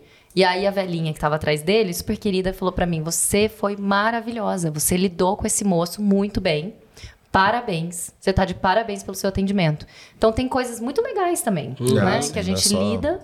Legal. E tem gente que elogia, tem uma mulher... Assim, muita coisa legal que chega, a gente fala assim, nossa, que sotaque bonito. De onde você é? E aí, eles começam a conversar com a gente, puxam um assunto. Aí, fala super bem do Brasil. Então, tem essa coisa do público muito legal, né? Das pessoas que querem saber de onde você é, já te veem, já te falam, nossa, que lindo o seu sotaque. Que não sei o que. Aí eu falei, nossa, meu inglês, né, ainda tenho dificuldade. Aí a pessoa falou, não, seu inglês é perfeito. E aí você fala, nossa, olha que legal, ganhei meu dia, né? Tem isso também. Mas por alguns minutos, tá? Depois passa. Te dá um combustível pra você seguir, né? Te dá um combustível, mas depois passa. Porque aí vem um filho da puta e já te estressa. Tem velhinho, tem uma velhinha que vai sempre lá. Agora eu aprendi a lidar com ela. Mas você não, ela vai de máscara, de luva, de chapéu. E aí, eu fui pegar no cartão dela, ela falou, não encosta no meu cartão. Por causa do Covid, né? Ela falou, eu tenho uma doença que eu posso morrer se eu pegar Covid. E aí eu falei, me perdoa. Aí eu peguei, limpei lá o bagulho pra ela com álcool, falei, faz a senhora. E aí hoje em dia ela já confia em mim, sabe? Tem essa coisa também, né? Às vezes você acha que o cliente tá te maltratando de alguma forma e a pessoa tem uma condição, a gente não entende. É. E aí a pessoa fica grossa e quando você entende que a pessoa tem um problema, essa pessoa confia em você. É mais uma coisa, né? Trabalhar com pessoas tem que ser humanidade, assim... Infelizmente, nós temos que amar ao próximo. Infelizmente. Não. Top. Mas é bonitinho. Eu tenho paciência às vezes. E mais caso aí, como é que é lidar com gente com violência? Não, é legal que aqui você pode decidir, né? Se você quer ter o cliente com você, né? Você tem o direito de fechar a conta, né? Como é que é isso aí? Se ele fizer alguma estripulia, né? Na nossa agência, não sei se pode falar, mas eu vou falar falando. Como assim, fechar a conta? Vai explicar. Teve um rapaz que chegou, tadinho, eu fiquei com dó. Ele comprou online. E aí, chegou no meu caixa e falou assim, olha, eu comprei online, eu tinha $90 na conta. E eu comprei uma compra de, tipo, 30. E aí eles duplicaram o pagamento. E agora eu só tenho 30 e eu preciso de 60. Aí eu falei assim, tá pendente. Se tá pendente, a gente não pode fazer nada. O senhor tem que esperar até amanhã. E aí, se eles debitarem duplo, a gente vai ligar pro time de fraude e eles vão retornar o dinheiro. Mas tem que esperar, porque pendente quer dizer que no dia seguinte vai sair. Aí ele, mas tirou. Falei assim, tá pendente esse valor, só que online, tá? Eletronicamente bloqueado. Só que o seu dinheiro, você só vai saber se saiu duplicado no dia seguinte. Ele falou, mas eu quero agora. Você vai me dar meu dinheiro agora? Falei, senhor, eu não tenho como te dar o seu dinheiro agora, porque está pendente. Ele falou assim, mas eu quero meu dinheiro. Eu não tenho dinheiro na minha conta, eu quero $60 e você vai me dar? Aí eu falei, só um minutinho que eu vou chamar o gerente. Porque eu já vi que ele tava, né, se crescendo pra mim. E nisso a minha colega, também brasileira, Carol, do meu lado, vendo a situação. E aí ela olhou... Ela terminou o cliente dela e ele foi pra ela. Aí ele foi pra ela e começou. Quero meu dinheiro, não sei o que ele falou, eu sei que eu tava lá atrás. E a Carol com o cliente. Não, mas como a minha colega disse, tá pendente. Ela começou a explicar. E aí eu falei pro meu gerente, tá acontecendo uma situação lá fora. Aí ele olhou, ouviu, ele falou, a Carol tá resolvendo. Eu falei assim, tá acontecendo uma situação lá fora. Ele, Paula, estamos com um problema aqui, você pode esperar? E ele falando com o outro cara lá do banco. Isso. Daqui a pouco, só vejo a Carol apertando o negócio de emergência. Levantando da cadeira, o cara chutou a porta, quebrou a porta de vidro. Eu achei que era uma porta contra bala, né? Quando eu vi aquilo quebrando, eu falei, meu pai do céu! Caralho, o cara quebrou a porta de vidro, Carol sozinha lá fora, apertando o trenzinho. E o gerente, o outro cara que mandou esperar, falou, Paula, me perdoa, a gente achou que fosse uma coisa banal. E nós três olhando pra câmera, assim... Aí a gente saiu correndo lá fora, o gerente, Carol, você tá bem? Você tá bem? Você tá bem? E ela apertou o negócio e falou assim, eu tô bem. E o cara simplesmente saiu, a porta no chão. Aí ele tava putão, ele falou, quer saber? Pelo menos eu vou quebrar essa... E meteu o pé. Ele pagou a porta, né? Ele pagou a porta, mas o gerente falou que ia fazer ele pagar a porta. Ele quebrou o bagulho e meteu o pé. Tipo assim, aquele cara boladão. Meteu o pé. Ah, quebrou, pelo menos não ficou, ele pensou causando, tacando o bagulho nos outros. Não, ele destruiu tudo. Ele destruiu a porta de vidro. Uma parte da porta caiu no chão. Mas foi só a porta? Foi só a porta. Ah. Ele não encostou em ninguém. Ah, tá. Mas eu fiquei com medo dele porque ele tava se crescendo pra gente que é mulher, né? Eu falei, vou chamar um gerente que é homem que lida com isso.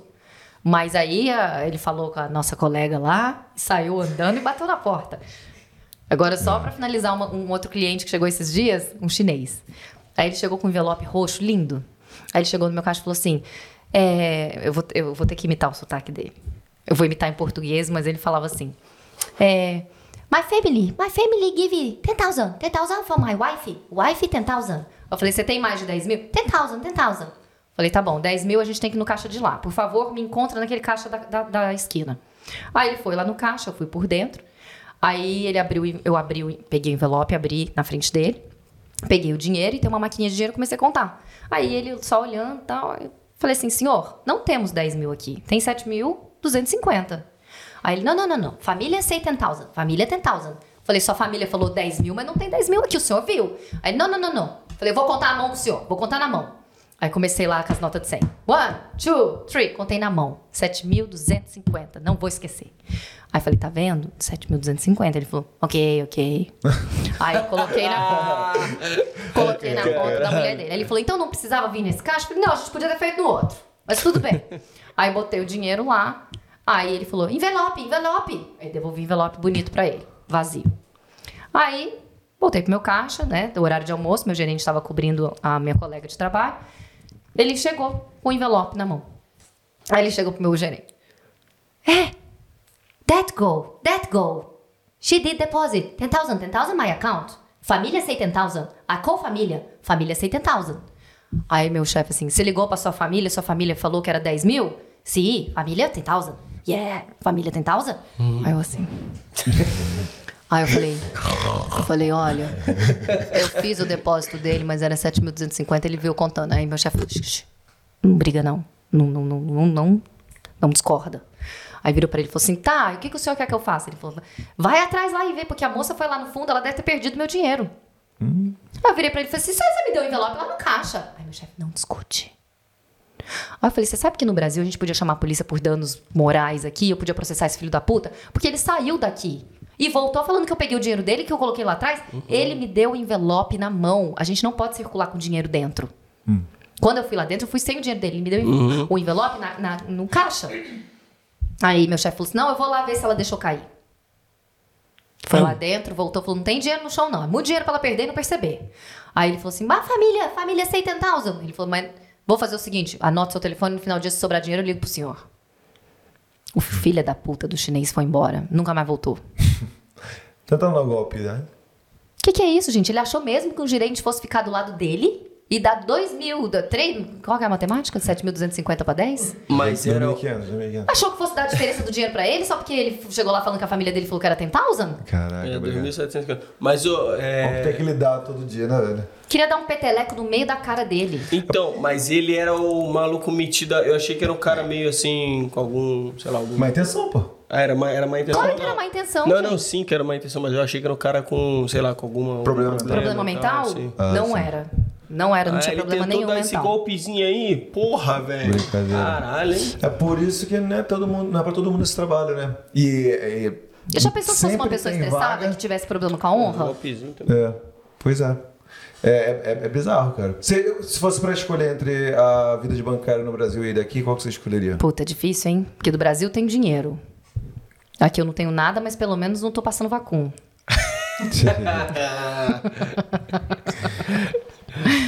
Ai, difícil. Tá na balança, difícil. Prós e contras. Brasil, tudo você tem a sua recompensa, né? Vende sua mãe, mas eles te dão uma comissãozinha. Aqui não. Aqui você tem que vender e não te dão nada. É um emprego. Mas eu acho que eu prefiro aqui. Porque aqui, se eu largar esse emprego, eu sei que eu vou conseguir outro. No Brasil, se eu larguei o banco, eu não vou conseguir tão cedo outra coisa, a não ser se eu saísse de lá já empregada, entendeu? Porque a minha irmã trabalhou junto comigo no banco. Eu tinha 7 anos, ela tinha quase 20. E quando ela teve filho, né? Ela entrou pra maternidade. Quando ela voltou, eles demitiram ela. Porque mãe não serve, porque a prioridade dela não era o banco, era as filhas. E aí, ela falou, mas e aí? É proibido, vou te processar. Processa, a gente paga, já que a gente quer mãe aqui. Demitiu ela e mais outras mães. Caralho, pô. Claro que tem mães lá, gerentes que tem, né? A minha irmã era parte operacional não tem vez. Então, aquela pessoa que vende, sendo mãe, ela vai ter que continuar vendendo. Como a minha irmã era operacional, vai pra rua, filha, você teve filho. Caralho. Mas você se vê fazendo isso aí? Não, me vejo. Aqui na Austrália tem essa coisa de muito legal, que é a gente pode se reinventar, né? Já que a gente veio pra cá e começou uma vida nova. Eu tava até comentando com a Carol que eu quero fazer social work, já que eu me meto com os louquinhos. Por que não? Né? Outro challenge. Mas eu queria trabalhar mais na parte de office, mas eu quero fazer outras coisas. A gente não tem essa coisa de idade, né? Não te para. Né? Eu tô com 39. Ai, quando você tiver 40, você no Brasil você já é uma anciã. Fala aqui a gente Gabi recomeça. Começar pra Gabi lá. Gabi tá manjando a área, né? Conhece a Gabi, não? Não. Gabi, episódio? Eu falei, Gabi. 49. Caralho! Moleque é bom. Tem que até ver. Tem que conferir. Eu achei. Confere essa porra aí. Confere. Não, eu olhei agora e falei, esse moleque tá de sacanagem. Aí também é sacanagem, né? Do nada, perguntei episódio assim. Caraca. 49. Toma. Não, moleque é. O menino faz edição, ele sabe. Como assim? Ela ouve o nosso episódio. Aí, ó. Pega o pai. Pega. Caralho, moleque, olha. Ela é social worker, né? Social service, né? Que fala. E, pô, assistente social, ela se rachou, né? Então, eu acho que eu vou gostar, porque eu tenho paciência com os doidinhos, né? Ela não pode falar assim. Mas, gente. Eu acho acho que vai ser uma carreira interessante, porque é uma coisa bonita, né? Às vezes é estressante, é foda, mas... É bom é pesquisar, tentar, né? E o outro, se não der também, a gente faz outro. Tem o Ed também, né? Que é de celebrante. Ele celebra. É, celebra casamento, porra, também se encontrou felizão, se emocionou. Ah, conheci, eu sou amiga da mulher dele, que faz academia comigo, então, ele é maravilhoso. Se emocionou aqui também, então a gente... Abração pro Ed, falou que, engraçado, quando ele veio no podcast, ele falou que ele não estava ainda fazendo full time, né, que era o grande sonho dele.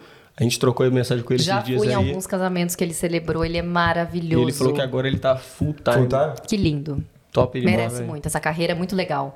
Imagina, você falar coisas lindas que veio dele, que entendeu aquele casal, aquele momento, e poder falar no dia mais especial do casal. Ele é foda, é muito foda. Responsabilidade grande, mas ele muito foda. Se encontrou, né? É. Então é isso. E o que vem por aí com o nosso querido Todos com... Como é que é? Fubá. Todo mundo com a Fubá. Todo mundo com a Fubá. Todo mundo com a Fubá. O que vem meu por aí? Meu podcast hobby. Que porque vem por eu aí? Falo muito, não deixo ninguém falar. O que você tem de ideia aí? Qual vai ser o papo? O próximo episódio eu vou fazer com as meninas do Perf do Forró, que é a Sarinha e a Ana. Né? Vou divulgar e aí as meninas vão falar da carreira delas, da aula de música brasileira na Austrália em Perf. Vai ser super interessante. Você recomenda Como é que foi o episódio lá? Sexo... Como é que foi? Sexualidade positiva. Você recomenda... Claro que eu recomendo, gente. Gabrielino... Todo mundo aí... Não, você recomenda... Aprende a se masturbar, pelo amor de Deus. Aprende onde está o clítoris da mulher. Se você for hétero, por favor, assistam a gente. Tem várias dicas, tá? Muitas pessoas não sabem onde fica o clítoris. A gente ensina lá no episódio. A gente fala sobre o assunto. Muitas das mulheres têm vergonha de se masturbar porque acham que é uma tarada. É essencial a mulher se masturbar para saber onde é o prazer, para poder falar pro parceiro dela. O homem não tem obrigação de saber o prazer daquela mulher, mas tem obrigação de saber onde está o clítoris. Vão lá estudar anatomia feminina, pelo amor de Deus. Ah, essa toma um danoninho sem colher na frente da mulher para ela ver o ritmo. Cada uma tem o seu ritmo. Danoninho sem colher. Pegou essa dica aí? Gabriel? Pegou? Gabriel. Pegou, Gabriel? Pegou? Tô entendendo. Ah, vai ter que ser aquele danoninho pititim, tá? O danoninho mesmo. Não sei se eles têm aqui. É, gente... Tomou aquilo lá sem colher, limpou todo o copinho, quer dizer que você tem talento. Aí, ó. Benção, mãe. Benção, mãe. Boa, boa. Gabrielinho vai sair daqui, vai correr ver esse episódio aí. Cara, veja o episódio educativo, porque sexo é educação, sexualidade é educação, vem antes do sexo, então você aprende a se masturbar, aprende a mexer com o seu corpo, aprende a conversar com o seu parceiro, aprende a se abrir sobre o assunto, é sério. Você vai ter uma vida sexual sim. respeitosa e vai ser feliz com o parceiro. E vem cá, por que você não envereda pra essa área também?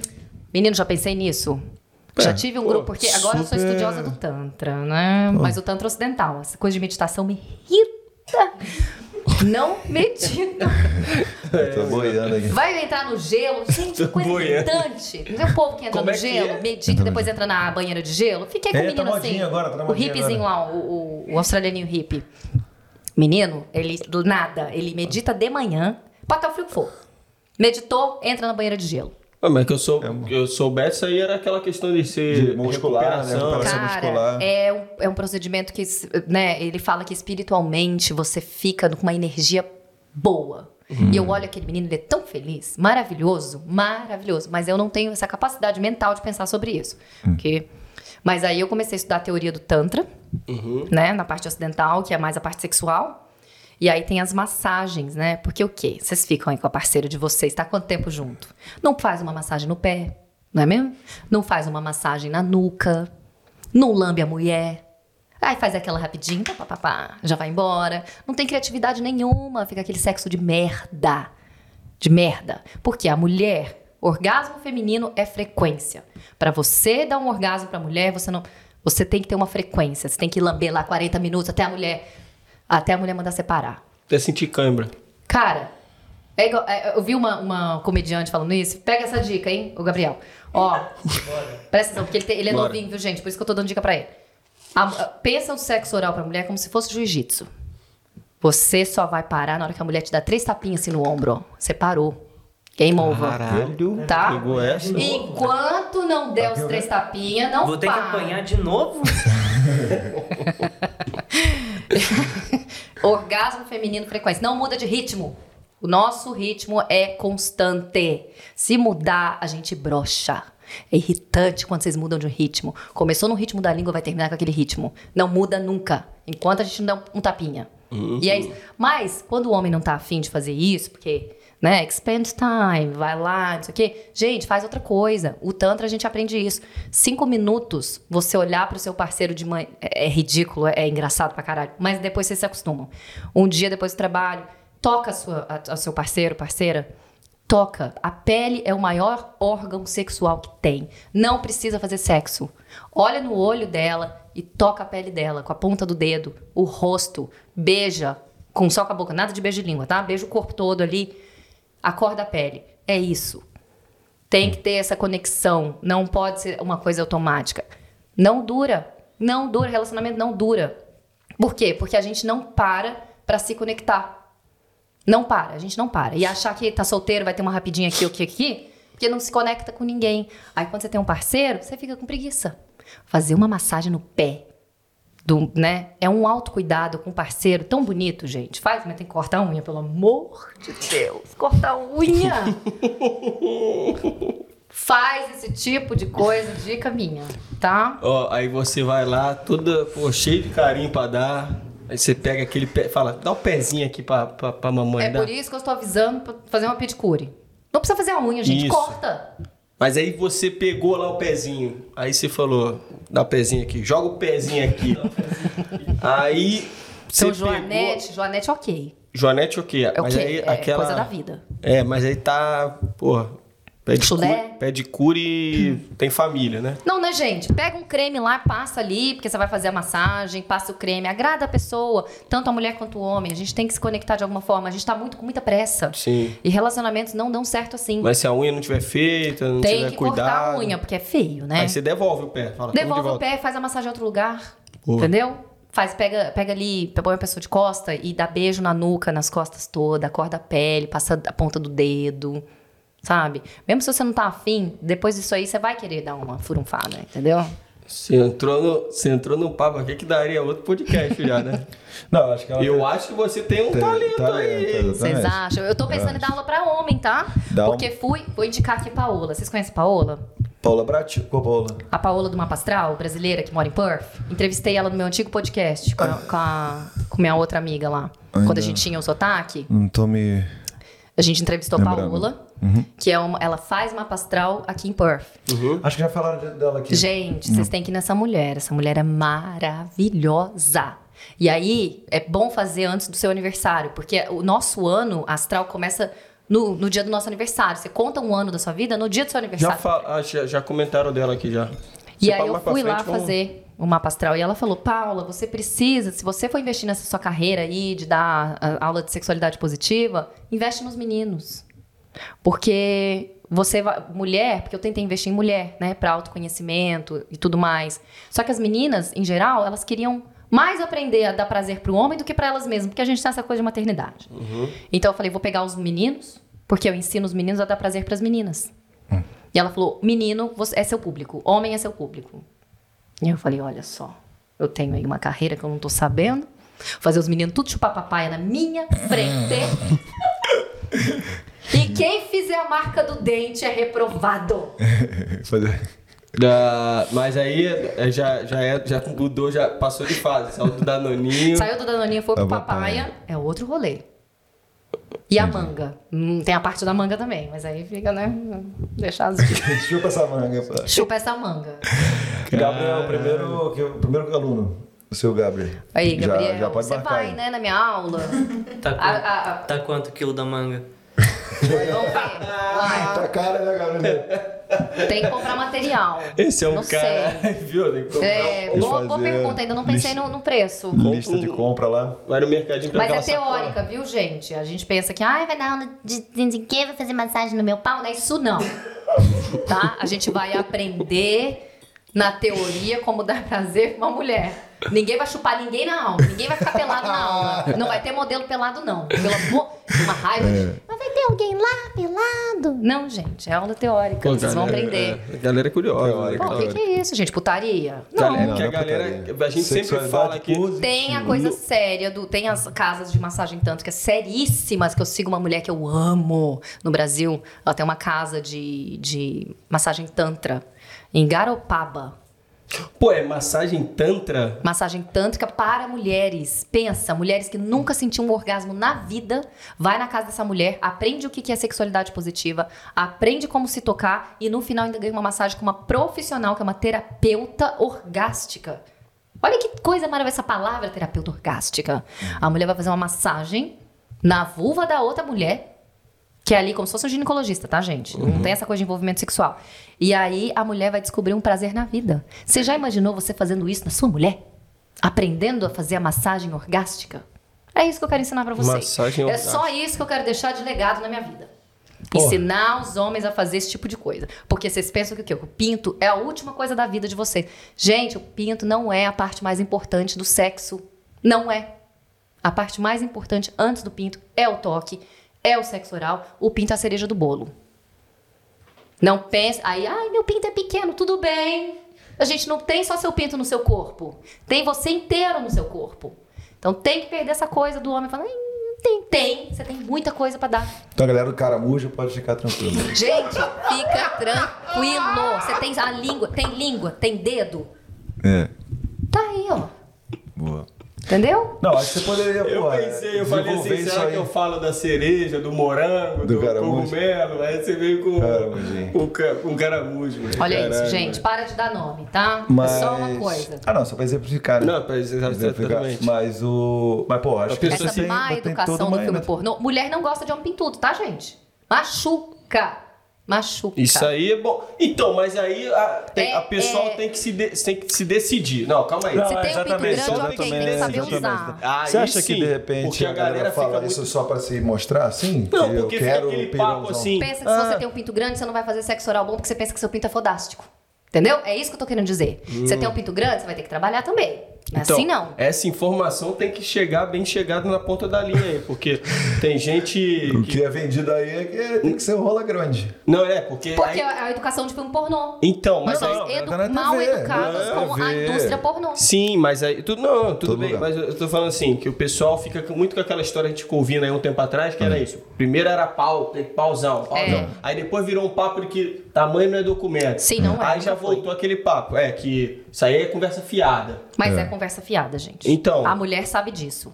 O cara que tem pauzão, ele é preguiçoso na maioria das vezes. Porque ele fala, eu tenho aqui meu pauzão, vou meter na mulher e vou fazer a mulher gozar. Imagina, 70%, 85% das mulheres não gostam do sexo penetração.